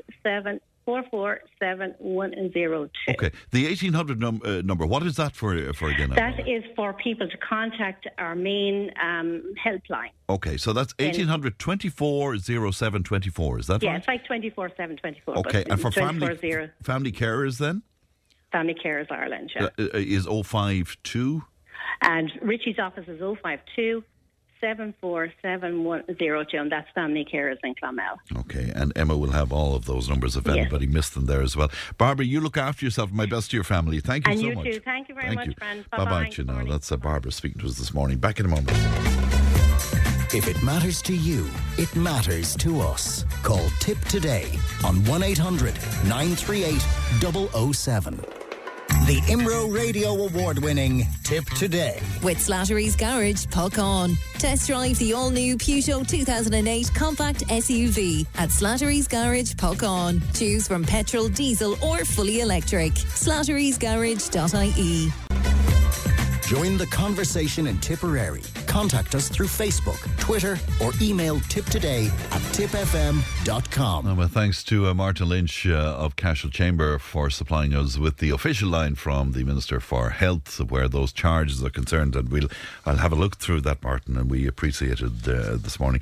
083 311 3311. It's time for our weekly text slot now. I'm glad to be joined by Niall Kitson of techcentral.ie. Niall, good morning to you.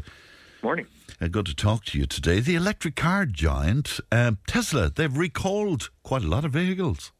They have and recalled a lot of vehicles again. Uh, they've already had trouble with a, a large recall in the States earlier this year. They had to recall 400,000 cars for what they called uh, phantom braking, which was to do with their um, sort of pedestrian and, and vehicle detection system, which previously relied on a combination of cameras and radar. However, they moved that technology to something that was purely based on cameras. And unfortunately, what was happening here was that uh, the system was triggering what they call sort of phantom braking. So the automatic braking system would kick in for apparently no reason, and the cars would start, you know, flowing in, uh, for, for you know, eff- effectively uh, incorrect, an incorrect read of the road. Wow. So now Tesla is in trouble for what they call uh, an automatic window reversal system. Now, I'm not, I don't drive, so I had to go and figure out what this is. So it's probably something everybody is familiar with uh, instead of me. So basically, uh, this is the, the sensor that detects when you've got uh, something blocking your uh, your window Hmm. or preventing it from rolling up or, or down safely. And basically, a software update um, threw this out of whack for, for some vehicles. So you could potentially be driving, uh, and maybe you put your, you know, the the window was slightly up, and you put your arm out. Um, you know, the the window might not detect that, uh, or might, you know, uh, retract suddenly, or with without explanation, or what have you. So the fix for this, uh, as with the, the previous problem, it's a software fix.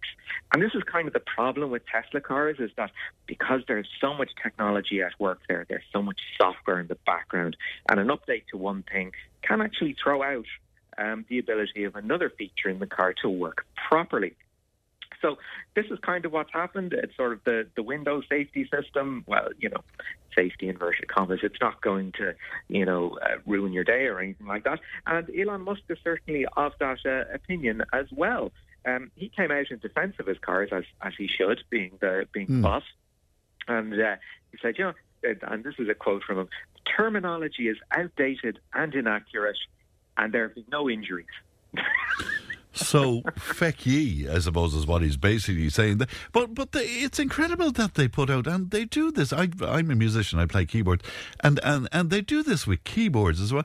That they put out models. They wait till the people who buy them uh, discover issues with them, and then they update the software, which I always find incredible. Yes, this happens an awful lot, and it happens quite a bit in computer games. Uh, a couple years ago, there was a game called Cyberpunk 2077 that was released to market in what was effectively a minimal viable product, but that minimum viable product was actually terrible, uh, and it was pretty much unplayable. And they issued a, a roadmap saying, you know, okay, we're going to put in place the following fixes, and you'll be able to do X, Y, Z as, as we go along. It also happened with a game called No Man's Sky, even before that, which was meant to be this giant open world space exploration game.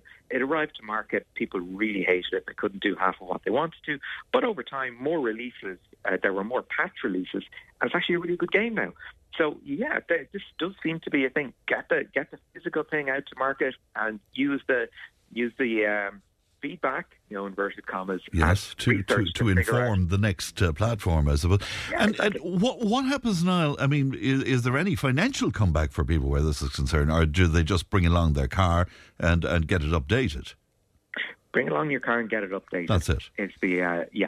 Right. That's that's the Even even if you have to take a day off work for this or whatever, it's uh, Pretty much, yeah. I mean, you know, uh, Tesla's also said that you know this can be an over-the-air update as well. So you know, you might. well, what does that mean? You can do it bring your car yourself or something, is it? You, you can do it yourself, yeah. Um, but there is a recall in place, so you can bring your car in and make sure the dealer looks after it. So, uh, whichever method you are more comfortable with. Yeah, I'm always fascinated by the company Tesla in terms of what it's worth comparison to its output. You know, it's it's fascinating, isn't it? Tesla is is a fascinating thing because it comes out with these wonderful products and it develops these really good hype machines and awful, you know, uh, very reminiscent to Apple. Um, you know, they've developed sort of a reputation for innovation Mm. and great design.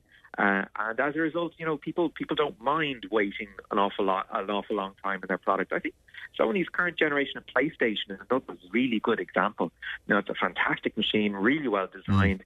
There's that what they call installed base of bands out there that will update uh, regardless. Um, and you know, people are having a terrible time getting getting their uh, hands on one, as as we discussed a couple of weeks ago.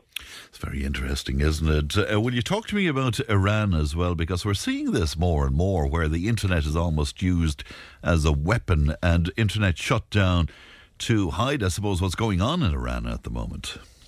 Yeah, uh, what has happened in Iran uh, in relation to the death of a, a Kurdish woman in police custody there uh, a couple of days ago, um, a monitoring group called NetBlocks has said Instagram and WhatsApp have been restricted uh, in the country. That's not to say entirely banned, but uh, restricted. Uh, bear in mind that Facebook and Twitter are already blocked there. And uh, other sort, sort of social networks um, and news sources like Telegram, TikTok, and YouTube, they, they, they can be very on and off there as well. They're they're very tightly uh, controlled. Um, so, uh, not the first time in recent history this has happened. In 2019, there were protests against increase uh, increases in petrol prices in Iran, and the internet was shut down between November 16th and 27th. That's an 11-day shutdown. That's massive. That's massive. Um, and it's you know, you, if you have a look at Twitter, where an awful lot of people are getting their news from, you hear a lot of people saying what's going on in Iran is really inspirational. But if you actually try and find, you know, sources or video or anything like that, uh, that's actually much more problematic. It's much more difficult. Um, it just seems to be a, a fairly small number of clips uh, circulating. Um, and you know, Meta have been accused of some fairly aggressive moderating on Instagram to do with this as well. If you've been looking for the hashtag Iran protest, you're not getting nearly as much content as is, as is actually out there. And this is because a lot of this stuff is being flagged to Facebook, which uses a combination of human moderators and artificial intelligence to remove problematic content. So you might have a case of you've uploaded something using this um, using this hashtag. Somebody, I don't know, could be somebody, you know, with a genuine concern about what they're seeing, or somebody working for the government, flags this to Meta, who will probably look at it and go, yeah, this contravenes our terms of service because X, or you know, we'll put it into a holding area, or an AI might go, oh yeah, we'll, we'll just take it out. Um, it's, It's a very grey area. And Niall, what about business? Because obviously this is a, a immense fallout on business, does it not? tremendously damaging to businesses, uh, businesses, in, individual freedoms, and you, it's, it's you just have to look at the the government and the culture uh, in place, where if the government is sort of ruling the, the national discourse uh, to such an extent, then you've got a very serious problem. Uh, uh, an interesting aside, you know, people might go, well, why don't you use a, a virtual private network to circumvent any of the, the state controls on, on the mobile network or on the, the network that you happen to be using? Well, one of the main problems in Iran is that they have effectively one mobile telecommunications company, so uh, called uh, Iran Mobile Communications Company, uh, and it's got 60 million subscribers out of 83 million people in the country. So that's an absolute stranglehold over, you know, your actual Mm. internet access. So there is And is it government owned? yeah, they can pretty much. Uh, well, I'm not. I can't remember if, it, if exactly it's government owned, but it means that there's a single point of failure there. You don't. It's not like over here where you have to go into you know company X Y Z and get them shut down. Uh, and, you know, individually, this is a case of government comes in, and goes right. We're not doing this, and that's it. One company. It's incredible, isn't it? Uh, any recommendations for us podcast wise uh, this week? Niall? Yeah, a, a wonderful little show, no longer with us, unfortunately, called uh, Reply All, uh, which was produced by a company called Gimlet Media. And this is sort of a, a nice little show with sort of snippets of internet culture. Uh, could be Q and A sessions, could be weird stories from the net. I want to recommend episode 158, which is called "The Case of the Missing Hit," and this is something that I think has happened to everybody at some stage in their lives, where you're driving along in the car and you start humming a song, and somebody beside you goes, "What's what song is that?" and you can't remember. You know it's a song, you know, but you can't remember what it is. And this episode is about a man who went on a uh, an odyssey to find out what this missing song in his head was. Uh, and the interesting thing is that it is absolutely not what you think it would be. What, what do you mean it's not what, what you think it would be? It, it, well, I don't want to give away the twist, Right. but uh, some songs are obscure for a reason. Okay, And, uh, okay. All this right. Is, this is one song that was extremely obscure. I'm really intrigued. So it's episode 158 of what podcast? It, the podcast is called Reply All, and the episode is entitled The Case of the Missing Hit. Oh, listen, I can't wait to have a look at that. Niall, always a pleasure. Thank you for your time today. Thank you. Good morning to you. That's Niall Kitson there of techcentral.ie. If you're into tech, that has to be your go to. It's techcentral.ie. All sorts of tips there, all sorts of uh, blogs and information as well. 1800 938 007. News and information is coming up. Tipp today with Fran Curry. With Slattery's Garage, Puckane. You can't beat experience. With over 50 years maintaining Peugeot cars and vans, we like to call ourselves the experts. Call Slattery's Garage for a free vehicle health check today. 067 24111 or slatterysgarage.ie. Tipp today with Fran Curry. With Slattery's Garage, Puckane. Your Peugeot car or van might benefit from a free software upgrade. For more information and to find out if this applies to your vehicle, call the lads in Slattery's Garage, Puckane, on 067 24111 or slatterysgarage.ie. Welcome back to Tipp Today, 1800 938 007. That's our free phone number. Won't cost you anything to make a call. Um, in conjunction with our friends at Talbot Fitness in Clonmel. Uh, that's based, of course, at the Talbot Hotel. We're delighted to give away the ultimate gift of fitness and health. Uh, we're giving you the opportunity to win four months leisure membership for the price of three months at the Talbot Leisure Centre. And uh, with this membership, you can avail of all the fitness classes, access to the multi award winning gym, uh, swimming pool, sauna, jacuzzi, steam room. So, what more could you ask for? So, if you want to get yourself in shape before Christmas, get entering. We're giving away membership all of this week on a Tipp today. All right, we'll tell you how you can get involved in that pretty soon as well. Now, of course, we're on air every single morning from nine o'clock. We spoke to Stephen and Barbara just after nine in the first hour of the program, and they, well, they had pretty, pretty much polar opposite views on the whole business of the COVID, uh, the COVID vaccine uh, debate. Here's a little of that conversation. What I'm going to say to him, and I'm not being, I'm not a rude person. He's deluded. because I mean, if you like, you've seen yourself on the television, you've seen India, you've seen America, and those poor, you know, in Italy. I mean, did that not register? What happened is horrific. Do you know what I mean? The pandemic. But to see poor bodies being piled up and nowhere to put them, like that was absolutely heartbreaking. It was like something in a horror movie. That's the only way I can describe it. I know, I know people who feel that way too. But do you think she's wrong, Stephen? That's my issue, is that you say vaccinated when this thing is a new thing, this mRNA gene therapy thing isn't a vaccine. Mm, Well, it's not. saying It's not. It's not. got Gene, it it's not. It's not gene therapy. Like Well, For it's what some kind of a, it's it's not a vaccine. It's not a, a vaccine. Was always where you had a dead bit of a virus, and they put it in the bottle in whatever they put it in, Hmm. and you got that. And for for a long time, people had great confidence in that thing. Hmm. But this thing that they're calling a vaccine isn't that thing. And that's uh, Stephen speaking to us this morning. One of our listeners was on pretty much immediately afterwards to say, why wasn't Stephen testing himself when he said he had the flu? He could have had COVID. And what about the rest of us? Uh, isolation to protect others. And he could have been spreading it to the vulnerable. It was a pandemic and everybody had to play their part. So, very, very mixed views on all of that uh, this morning. And still more uh, coming into us. And again, we'll bring them to you before the end of uh, the programme. You can text and WhatsApp 083 311 Legal discussion on Tipp Today is brought to you in association with Lynch Solicitors Clonmel on the web at lynchsolicitors.ie and at divorceinireland.com. John Lynch from Lynch Solicitors is with me, the man who came in from the cold. It's rather miserable out there, It's John. wet out there, as they say. Good soft day. I was listening to your uh, tech guru Yes. there, and I was thinking to myself, um, well, I wasn't thinking to myself. Um, I was thinking to myself yesterday when I was looking for something on the internet.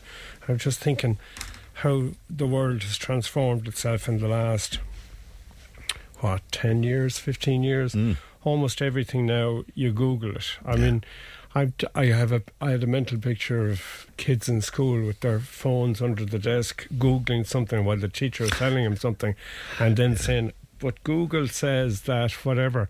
And I was just thinking as well that in all the years that I've been practicing law, practicing, I'm never I'm never going to get the hang of it, but uh, the number of people that used to come into you, you know, and you knew well when they came into you that they had advisors, if you know what I mean. And quite often it used to be what we called bar stool lawyers, if you know what I mean.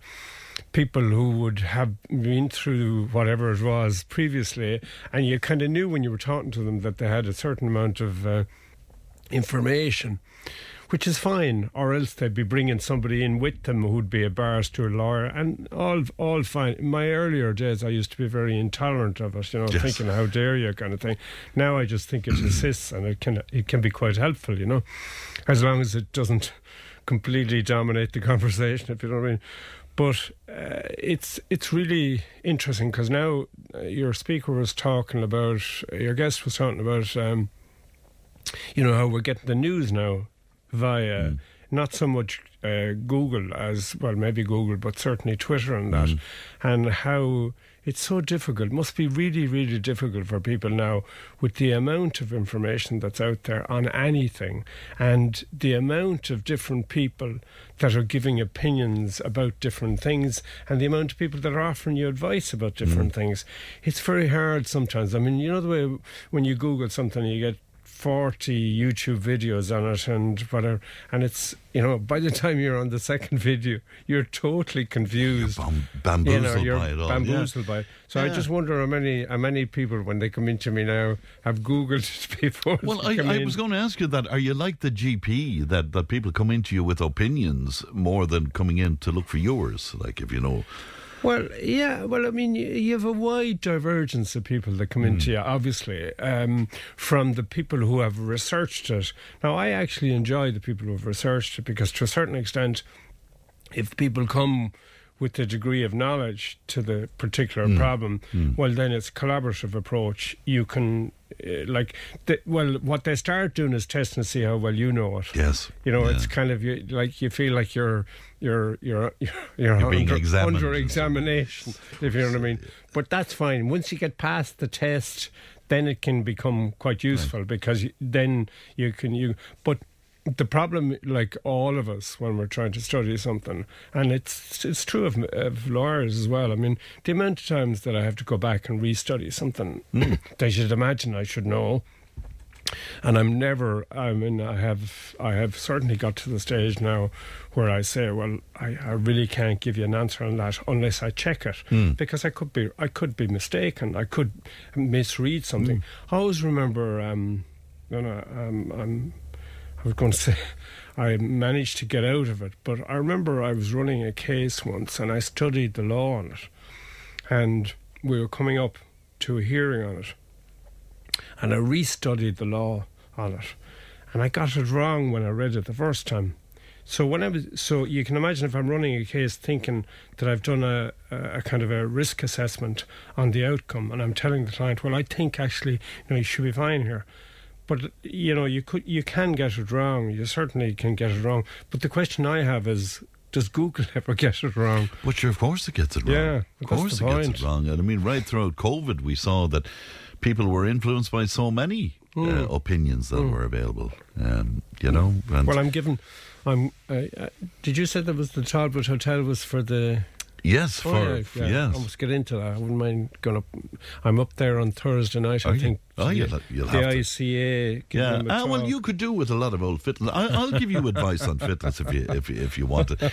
Um, you're going to talk to us today. sorry. No, no, no problem at all. You're going to talk to us about wills, but a certain aspect of wills, and I suppose the question is, you know, is a will set in stone Yeah. when somebody passes Yeah. away, or can it be looked exactly. Can you? Yeah, it's it's it's it's a very good one, a very interesting one. You know, can you actually change a will? I mean, you can do in the UK, for example, you can do a deed of variation on a will, so you can actually change a will in the UK under certain limited circumstances. Uh, but in Ireland, you can't. Once a will is made, a will is made. Uh, but the question there is you can't actually change the will, but you could change the effect of the will. So, what I mean by that is that the most obvious kind of mechanism to change a will would be, and like, you know, you probably have to ask yourself the question why would one want to change a will?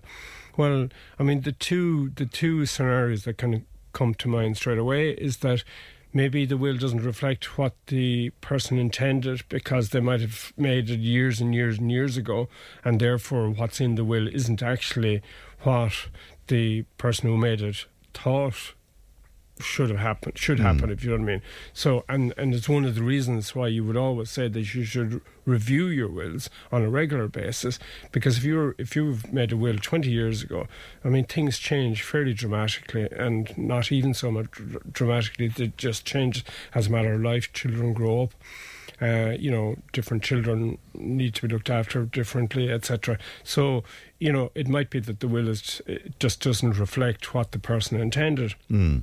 And therefore you may have to to change it, as in change the the the effect of it. The other, the other, so there's two kind of tools that you can use uh, to change the will. My preferred uh, option, and I think the preferred option, would be what we call a disclaimer. And I mean, effectively, what a disclaimer does is it is it basically somebody says, "I'm not." I'm not going to accept the gift. So, where you might have a situation where, now, this obviously you've got to look the circumstances in each case and decide how you're going to work these things because a disclaimer is where, let's say, I have Johnny and Anne, and I leave it to both of them equally, and it turns out that Johnny is very well off and Anne isn't so well off, and uh, the two siblings want to help each other out. So one could disclaim their gift under a will, which effectively means that it, it the the will the the will is neutralized. It neutralizes the transfer to John, Mm. so that his gift then, and this is where you kind of have to be, you know, although it seem, seems fairly straightforward, I think you have to watch to see what happens if one of the family members or one of the beneficiaries, we call them beneficiaries uh, because that's the term for whoever gets a benefit under the will. Mm. So the beneficiaries or a beneficiary, if they disclaim, you've got to watch to see what happens if. So if somebody releases the gift that they're getting under a will, then what happens is the law kicks in to determine where that that benefit goes. So you have to be careful as to where the benefit goes because it may not go where you where you want it to go because it could, for example, the other term that's commonly used in a will is the residuary clause. So whatever's left over, where does it go? So you hmm. often have a will that says, "I give everything to," or sorry, I give him house to to Johnny. I give uh, cash to Mary, uh, and I give whatever. And then at, at the last bit of the will says, and everything else I divide equally among all my children.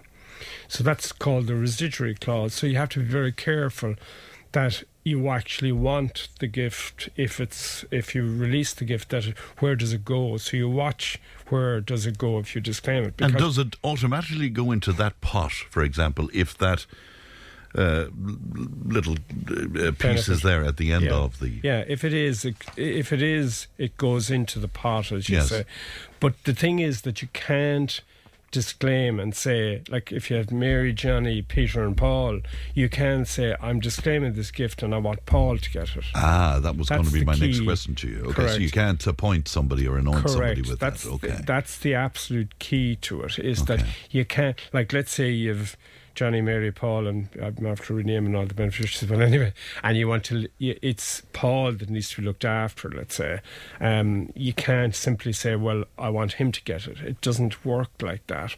So that's why you have to be careful about it. And but the important thing about a disclaimer as well is that the third reason that you might. Um, do use these these mechanisms to vary the impact of will or the what are the consequences of will.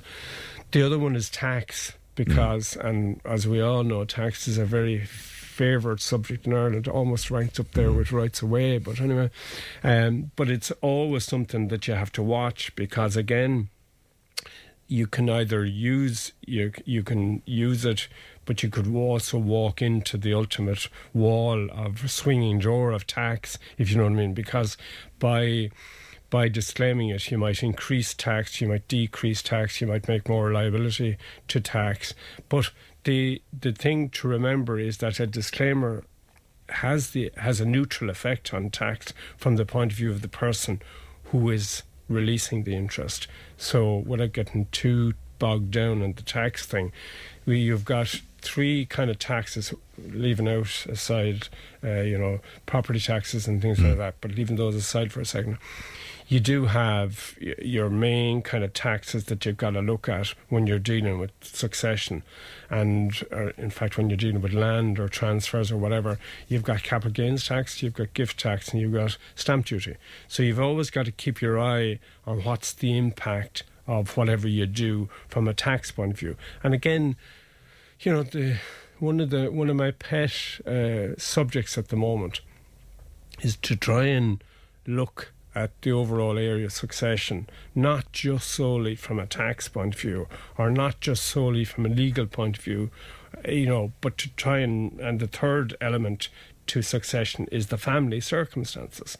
So you're kind of you're trying to balance all those things. You're trying to balance well what happens in, from a tax point of view, what happens from a family point of view, uh, you know, and you know what's the legal consequences of this. So all the time when you're doing succession planning, you have Mm. to watch. So you might want to benefit Johnny or Paul, as I was saying, but you might and you might be looking at it from a tax point of view, but from a family point of view, it might be disastrous. It might cause all sorts of problems. So when you're doing, you know, it's one of the challenges I think when you're doing succession planning. is with with look at all close family, John, isn't there?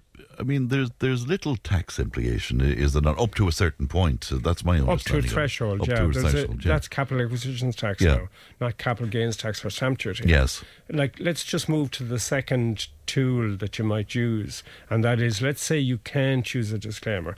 Now, as I said to you, my the favor favorite of the two. If you're going to be favouring one uh, tool over another, the favoured tool is the disclaimer rather than because the disclaimer is neutral.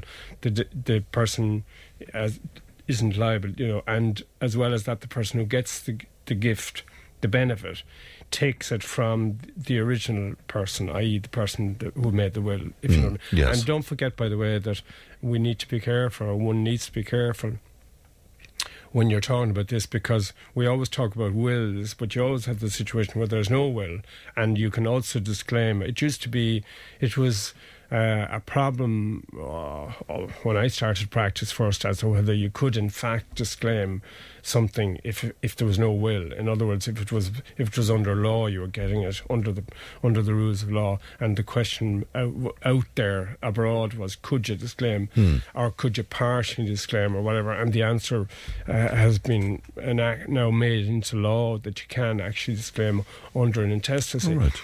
But even if there's not a will. yeah, even if there's not a will. Yeah. But the other, the other thing, the big one to watch there, or the big kind of cautionary element to that is that if you disclaim and you're not a spouse or a, a lineal ancestor, mm. which is great fun trying to figure that one and Google mm. that one now in your spare time. But if uh, so, parent or mm. you're looking at above, you move up the line rather than down the line.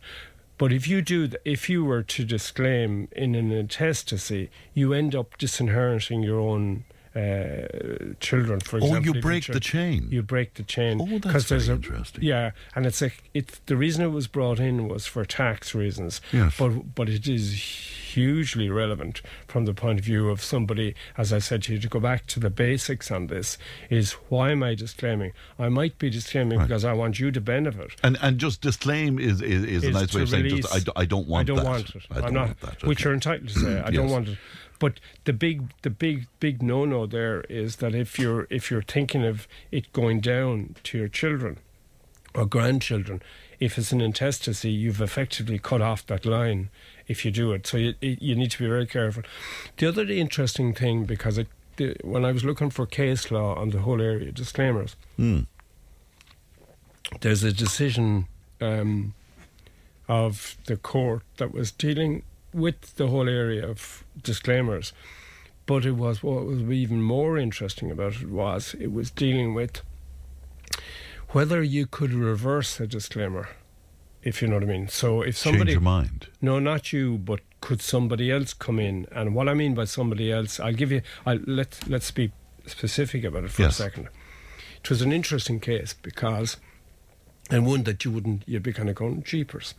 It was an MIBI case, and a case taken by the Motor Insurance Bureau of Ireland against beneficiaries who had disclaimed their interest in their mother's estate and how and why they disclaimed their interest uh, was well this is this is the thrust of it the reason was that uh, their mother uh, was involved in a road traffic accident uninsured and got there was an uninsured situation, so, which brings in the MIBI, the Motor Insurance Bureau- Bureau of Ireland, that covers uninsured driving situations. Large amount of money was was paid out uh, on a on a case. Uh, the woman died, made a will, leaving the money to beneficiaries under the will. Yes. The beneficiaries disclaimed because the MIBI were after the money, if that's not putting Mhm. it too crudely, because they were looking to recover the money. Because one of the things that we often forget is that if you die, debts don't die with you. If you know what I mean, people can still pursue your estate for debts. So that's what MIBI were doing. They were pursuing, they were looking to recover the money that they had paid out on behalf under the uninsured fund against somebody who had succeeded. Wow. Yeah, so you. I didn't know they could do that. Oh, they can, and they and they do. They they will often like if you're an uninsured driver, you're involved in an accident, and the MIBI have to go in there and cover you Mm. for it under a fund that was set up. This is a fund. Uh, I mean, I'm digressing here, but I mean, in an in, in a situation where insurance is so critical for road traffic accidents, for victims of road traffic accidents, they set up a fund some considerable number of years ago, which is funded by the insurance companies, and they all put in a certain amount into this fund, Yes. and then you can access the fund for uh, to cover victims of Mm. uninsured drivers. But if you are the uninsured driver, the MIBI can come after you, and they will often look to get the uninsured driver to sign an indemnity to say that they can pursue them. So often, and more often than not, and without appearing to generalise it, uh, s people aren't good marks. You know, when we talk about the word, the term "good mark," they they often have nothing. They're uninsured drivers, I suppose, for all sorts of reasons. Mm. But it's not an uncommon reason that you're an uninsured driver because you don't have a huge amount of money. course, so therefore, the MIBI won't and can't. But where you're in a situation where uh, you you do have money, when they, they will chase and they will. But if you own a home, you okay, Oh, you yeah. might you might have Correct, cash, but if you own your home correct, and yeah. that's sold Yeah, afterwards, they they can They pursue could. They could, they could pursue Ah. it. Yeah, they could pursue it. Yeah, yeah, absolutely. And in this particular case, uh, the beneficiaries thought, and the judge now, the court didn't make a determination on it, but it's fairly obvious that that's where they reversed the the under. Char 1634, an act of 1634 or something like that, by Charles King Charles, whereby if you do as if you do a disposition or do a transaction that is done with a view to defrauding a creditor, Yes. the creditor can reverse the transaction. So the the MIBI were going in to reverse the disclaimer. And the reason they were reversing the disclaimer is that they, so they could access the funds of the estate. So that's that's right, that's the so that's why the disclaimer was there. That's right. So, Aye. but the other thing, of course, is that if you don't, if you're not in disclaiming territory, so in other words, if you can't use a disclaimer, you, the other uh, one that's commonly used is um, a deed of family arrangement or a deed of family settlement, or uh, a deed of family arrangement is normally the one that I use. Now, the a deed of family arrangement is does have tax con- consequences because more often than not, when you're doing a deed of family arrangement, uh, you're you're not in disclaim territory, so you're in an, an, an arrangement that's been done by the family. They get together and they decide that they're going to change the terms of the will between them. Now it's you know because it's it's commonly the case that people think that a will is cast in stone that you can't change it, and sometimes I say it, can be convenient not to change it, but the, you can certainly you can use a deed of family arrangement in order to change it. Now, if you do do that, the thing to remember, or not the thing to remember, but one of the kind of legal uh, elements to it is that you don't, and this it used to be a big debate. I remember in my early years when I was doing this was because I remember for some reason it was very common when I, I, I practiced in Sligo for two years. That's where I started, and geez, the family settlement were all over the place. They were everywhere for whatever reason. In in when I was in Sligo, whether it's a West of Ireland scenario, but it was quite very Was it? Yeah. quite usual for them to change the terms of will. Why I, I didn't? Was that I- because of land issues? I'm not or- sure. Yeah. I mean, I I wasn't. It's forty some odd years ago, so I can't. I Yeah. can't remember. And at that stage, I was a very young fledgling solicitor, so I just simply did the job. I didn't uh, Hmm. Yeah. analyze it too much. But the thing is that you can use that as a mechanism to alter the terms of the will between the beneficiaries. Right, And if you- simplify that. That's where the family come to an agreement. the family come to an agreement and they decide that you know the house was left to all of them equally for example but one of them is in america or one of them is the uk or one is in australia. Hmm. australia now is the, the, the place to be really isn't it? So one of them is in australia and they're not going to come back. So they've no interest in the family home. They're well off you know they're Hmm. they're quite happy and whatever. Or the situations that you might two or three of them one is a house and the other's a house and at the time when the will was made the parents were trying to look after the ones that didn't have the house Yes, kind of thing yeah. so you know you know you can vary that and you can sort that out and you can change it you can vary it and one of the things and the most important thing to remember when you're doing these kind of arrangements is you you you, you need to check in advance um, the implications, the tax implications of it. But the other thing is, and just so go back to the disclaimer for a second, when you're you cannot disclaim if you've accepted. So if you, for example, got, let's say, a rental property in the will or something, and you're accepting the rent during the course of while the estate has been probated, you know, you've accepted the gift effect, accept effectively and you can't claim. So you need to be very careful not to, to make the decision to disclaim early in the All process. right, okay. So if you benefit from a rental If you take it, income you or anything like yeah, or if you take if you take the benefit, you can't suddenly say, "Well, actually, I thought about it now. I don't actually need it, or I don't Okay. want it, or whatever." You can't do it after the, after accepting it. That's the important thing. To, another important element of disclaimers that you need to bear in mind. But in the family settlement scenario or the family arrangement scenario, you need to to watch how you kind of deal with the arrangement, how you how you set it up, because sometimes, and again I'll, I'll finish on this, but sometimes it's important to remember that in a an arrangement situation you can. You know, not instead of doing like in in the case of a disclaimer, you, it's usually you release the gift and that's the end of it. Hmm. But in an arrangement, you might partially release it. So, in other words, what you might do is you might, I might say to you, well, okay, I'll transfer the house to you, Fran, but you pay me X Yes. on it. So you can do it for consideration. So that has the implication that that can affect your tax threshold. So course, I yeah. might do it. I might you might pay me up to the level of of my of the exempt tax threshold.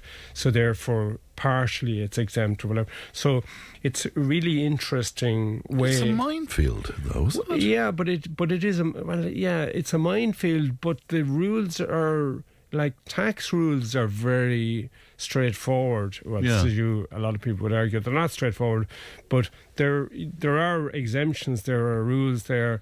You have to deal with them, and you must be aware of what those rules are. Probably worth another look, maybe the next time we're talking about it. Absolutely, because, I presume there's much more on, on, on this that wills can be attacked for all sorts of. Oh, there's multiple reasons. ways I mean, of dealing with it. Well, well, there's a whole plethora of Mm. ways of going at it. I mean, and that's exactly it.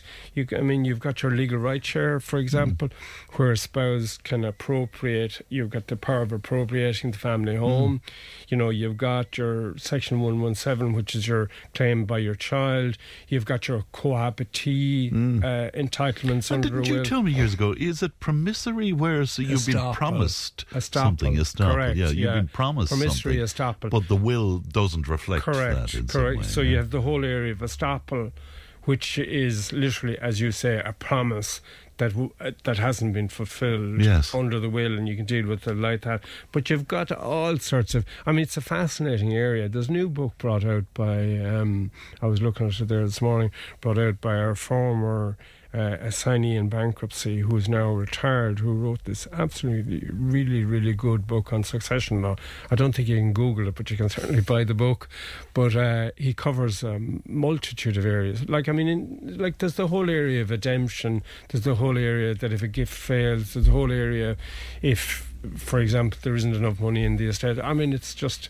It's amazing, isn't it? Oh, it's Yeah. fascinating. Absolutely amazing. So you you'll go back to that, will you? I for will. us I'll next, next time around. yeah. All right. Okay. yeah. Uh, thanks, John. Always Thank a you. pleasure. John Lynch from Lynch Solicitors in uh, Clonmel, 1800 938 007. I just see some. Uh, some um, questions in for John as well. We'll put that to him and he can maybe have a look at them uh, next time round. News and information is coming up at top of the hour. Not right now because we're going to some live music in just a little while.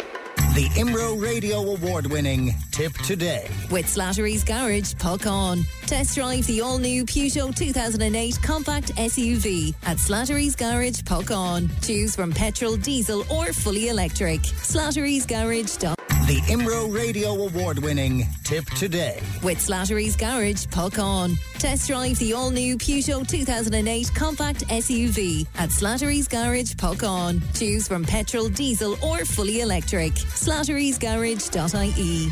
All right, it's time for a treat. We get away from COVID, we get away from legal issues, we get away from all of that now. And uh, in studio, some fantastic musicians. And they make up a group called Miscellany of Folk. And uh, they're well known to you individually. Billy Sutton is with us, and uh, multi instrumentalist indeed. Benny McCarthy, you know very well indeed, uh, as a marvellous box player and more. And singer guitarist Eddie Costello with us as well. So good morning to you all, lads, and thanks Morning, very Fran. much indeed. Morning, I've Fran. some cheek to ask musicians in at this hour to play music and, and chat and everything. It is, it is unusual. Uh, Benny, miscellany of folk. Do you want to? Do you want to take that first of You all? want to explain that? well, I think Eddie Costello actually gives a very fine explanation of it. Eddie, Eddie Costello, what about a Eddie? very Tell us fine, about it. a very fine explanation of that, Eddie, please? It's kind of like this, friend. um, Eddie. Do you ever hear the word melange? Melange? No, but I love it. French it. word meaning variety. Okay, Kind right. of. And I learned it from a chef. He said melange of vegetables. Very good. We didn't think it was apt for a kind of folky band. Right. So Benny then came up with miscellany. Right, but initially it was a melange of folk. Well, we had, we had hummed and hawed on This, this program has ju- this program has just lifted in terms of class, Eddie. Just Well, there you go. completely. Yeah. So, so that's where miscellany come from. Yeah, well, sure. Look, it gives us a bit of a free rein. um, we put it together for a tour we did in Newfoundland. It was just an idea.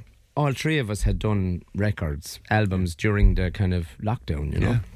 and uh, and again a variety of different kind of folk. You know, there was a big genre into folk. Yeah. folk. So we said. Yeah, sure. what- If we call it miscellany folk, you never know what it's going to sound like. Like I'm mostly traditional Irish player. Billy plays everything.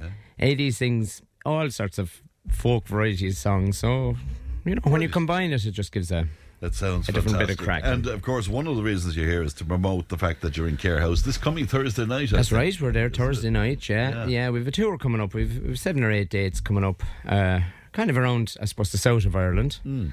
Uh, we're on Cork on Wednesday, and then we have um, uh, Cahir Thursday night. Next next Tuesday we're in Dungarvan, and then we're in Waterford City on Wednesday. We're down in Wexford, and I can't remember after that. We're in Youghal, and, and we're heading to Lough Gur then to finish up. I presume there's a website that people can have a look at, or a Facebook or something. Is there? There's a There- Facebook, all right. Yeah, yeah. That's the best website we have. Yeah. He just he just shakes his head at me. Yeah. Listen, will you play us a tune because we need a treat after the budget and blooming COVID and I know you know all of these Brexit and Well, one we'll try a few tunes. Well, Billy's Billy's after coming flew all the way from Newfoundland there yesterday, so I, I, just we love Newfoundland. Oh, I'd love to deadly be heading song. out there again. Um, okay, we'll try a few of his tunes. Yeah. He, he wrote these tunes. They're they're Newfoundland singles, Fantastic. lively ones. So we'll try a minute. Yeah.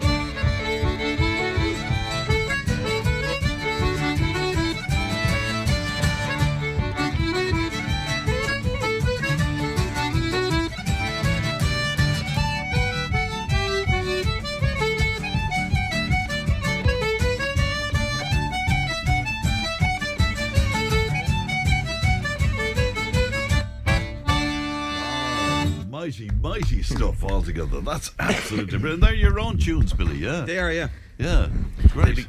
Kind of similar to polkas. Polkas, yeah. Yeah, yeah. Yeah. Like faster polkas over home, we call them singles, yeah. Yeah. Oh, that's what you call it over there. Yeah, is it? yeah, singles, yeah. Right. Is that referring to the dance that you dance to it, or? Uh, no, I think the singles. uh, It's a weird. We have tunes that are like there's there's polkas and, and slides. The Yeah. equivalent over home would be singles and doubles, and reels like back not nowadays, but years ago, like the offers they call them singles, doubles, and reels they call them triples. And I never knew till recently why they call them that, but it has to do with the amount of beats that are in between the ones. Okay. So like a sing like a single is one two one two one two. So there's one beat in between the ones. Right. So that's your triplet, is it? Right. Is so that- like the jigs, like the double or the slides, one to three, one to three. They call them doubles because there's two beats between the ones and the reels. Oh, one, very two, good. three, four, same sort of hmm. thing. Very good indeed. Yeah. Please tell me that Newfoundland is the same as when, when I was last there, which is a lot of years ago now. But I mean that even you know in young people's nightclubs, there's there's still folk music being played. You know. There is, yeah. There's there's quite a healthy uh, uh, folk music scene in St John's uh, uh, at the moment, especially like in the last ten or fifteen years. There's, I'd say, for for a town of I don't know, probably a couple of hundred thousand people around St John's. Really, is all it is. There's probably six to seven sessions weekly. different, that, different is that places, amazing? Yeah, There's and of course the Ryans from Tipperary did so well over there over the years as well. Yeah, made their yeah. home there indeed. Yeah, yeah. yeah. Yeah. Loads of. Ryans. Yeah.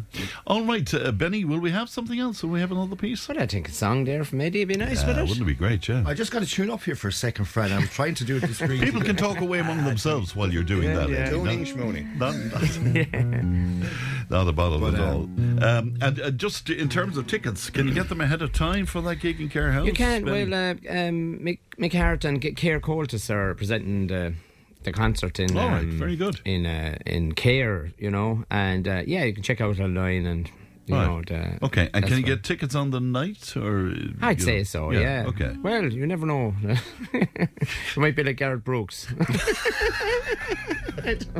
And you be stopped at the door saying full house. yeah, sorry, full, Full house. house. Where's my headset? I always love having trad music in here because you know you ask them, well, what about tickets? Oh, I don't know about that really. You know, I know, it's yeah, it's, a, you it's know, a different crack. Yeah, it's yeah, totally yeah. different. Yeah. Actually, we just we we play anywhere. We're Yeah, just absolutely. we, we love playing music. I suppose. Well, the standard of that beautiful playing at the start, you're going to have people flocking there. I promise you. Anyway, Eddie, are you all tuned? I tuned? kind of think I'm close there, Fred, because I do use a different couple of tunes and stuff. Yes, You know, yeah.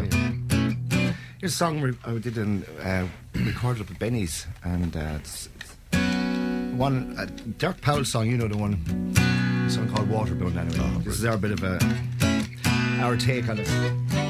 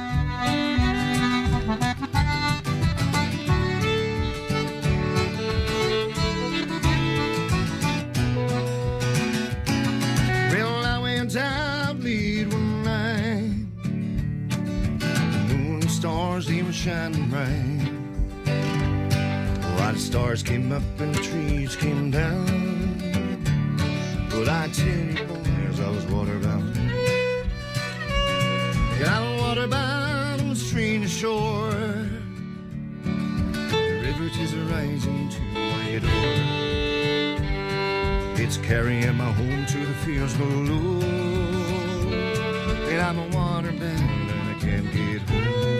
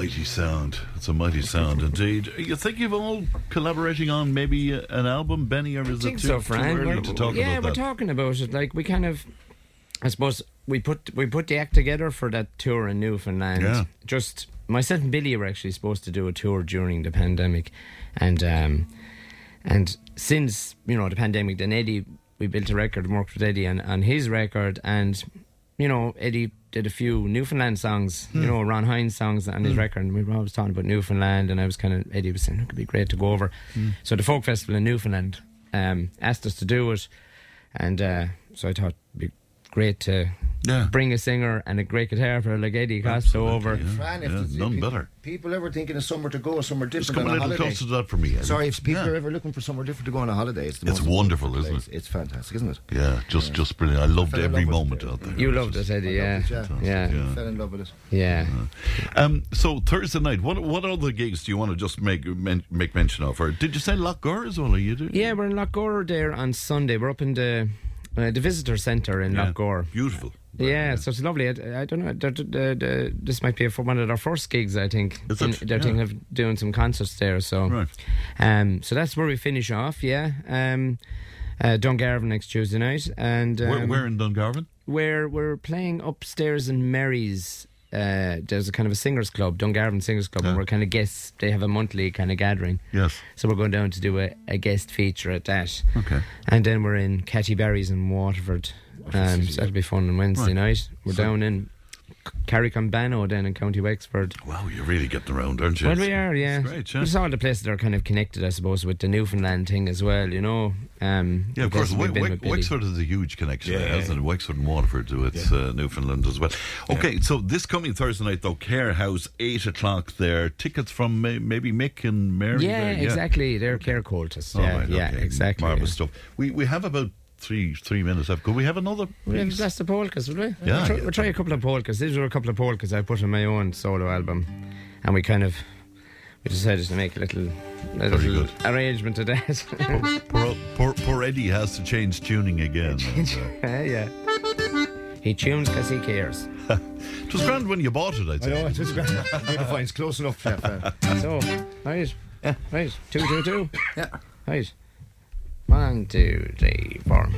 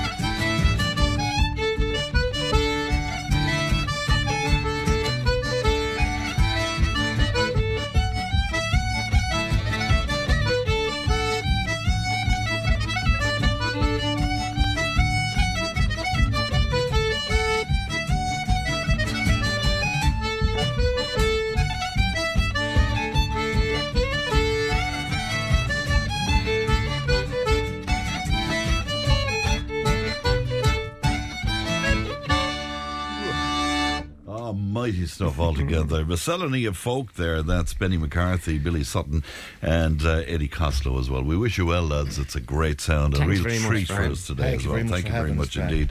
Um, uh, Thursday night, Cahir House Hotel, 8 o'clock there. You won't be turning away from the door, I would imagine, if you make your way there on uh, Thursday night. That's it for me. Mary Ryan has uh, won our prize in association with the friends at the Talbot uh, Fitness Centre in Clonmel. Emma produced, Ali looks after her content. Stephen is on the way with the time tunnel, and I'll talk to you uh, tomorrow where we'll have a look at uh, all the uh, benefits that we'll all be enjoying from Budget 2023. Look after yourselves. Bye bye. Tipp today with Fran Curry. With Slattery's Garage, Puckane. You can't beat experience. With over 50 years maintaining Peugeot cars and vans, we like to call ourselves the experts. Call Slattery's Garage for a free vehicle health check today. 067 24111 or slatterysgarage.ie.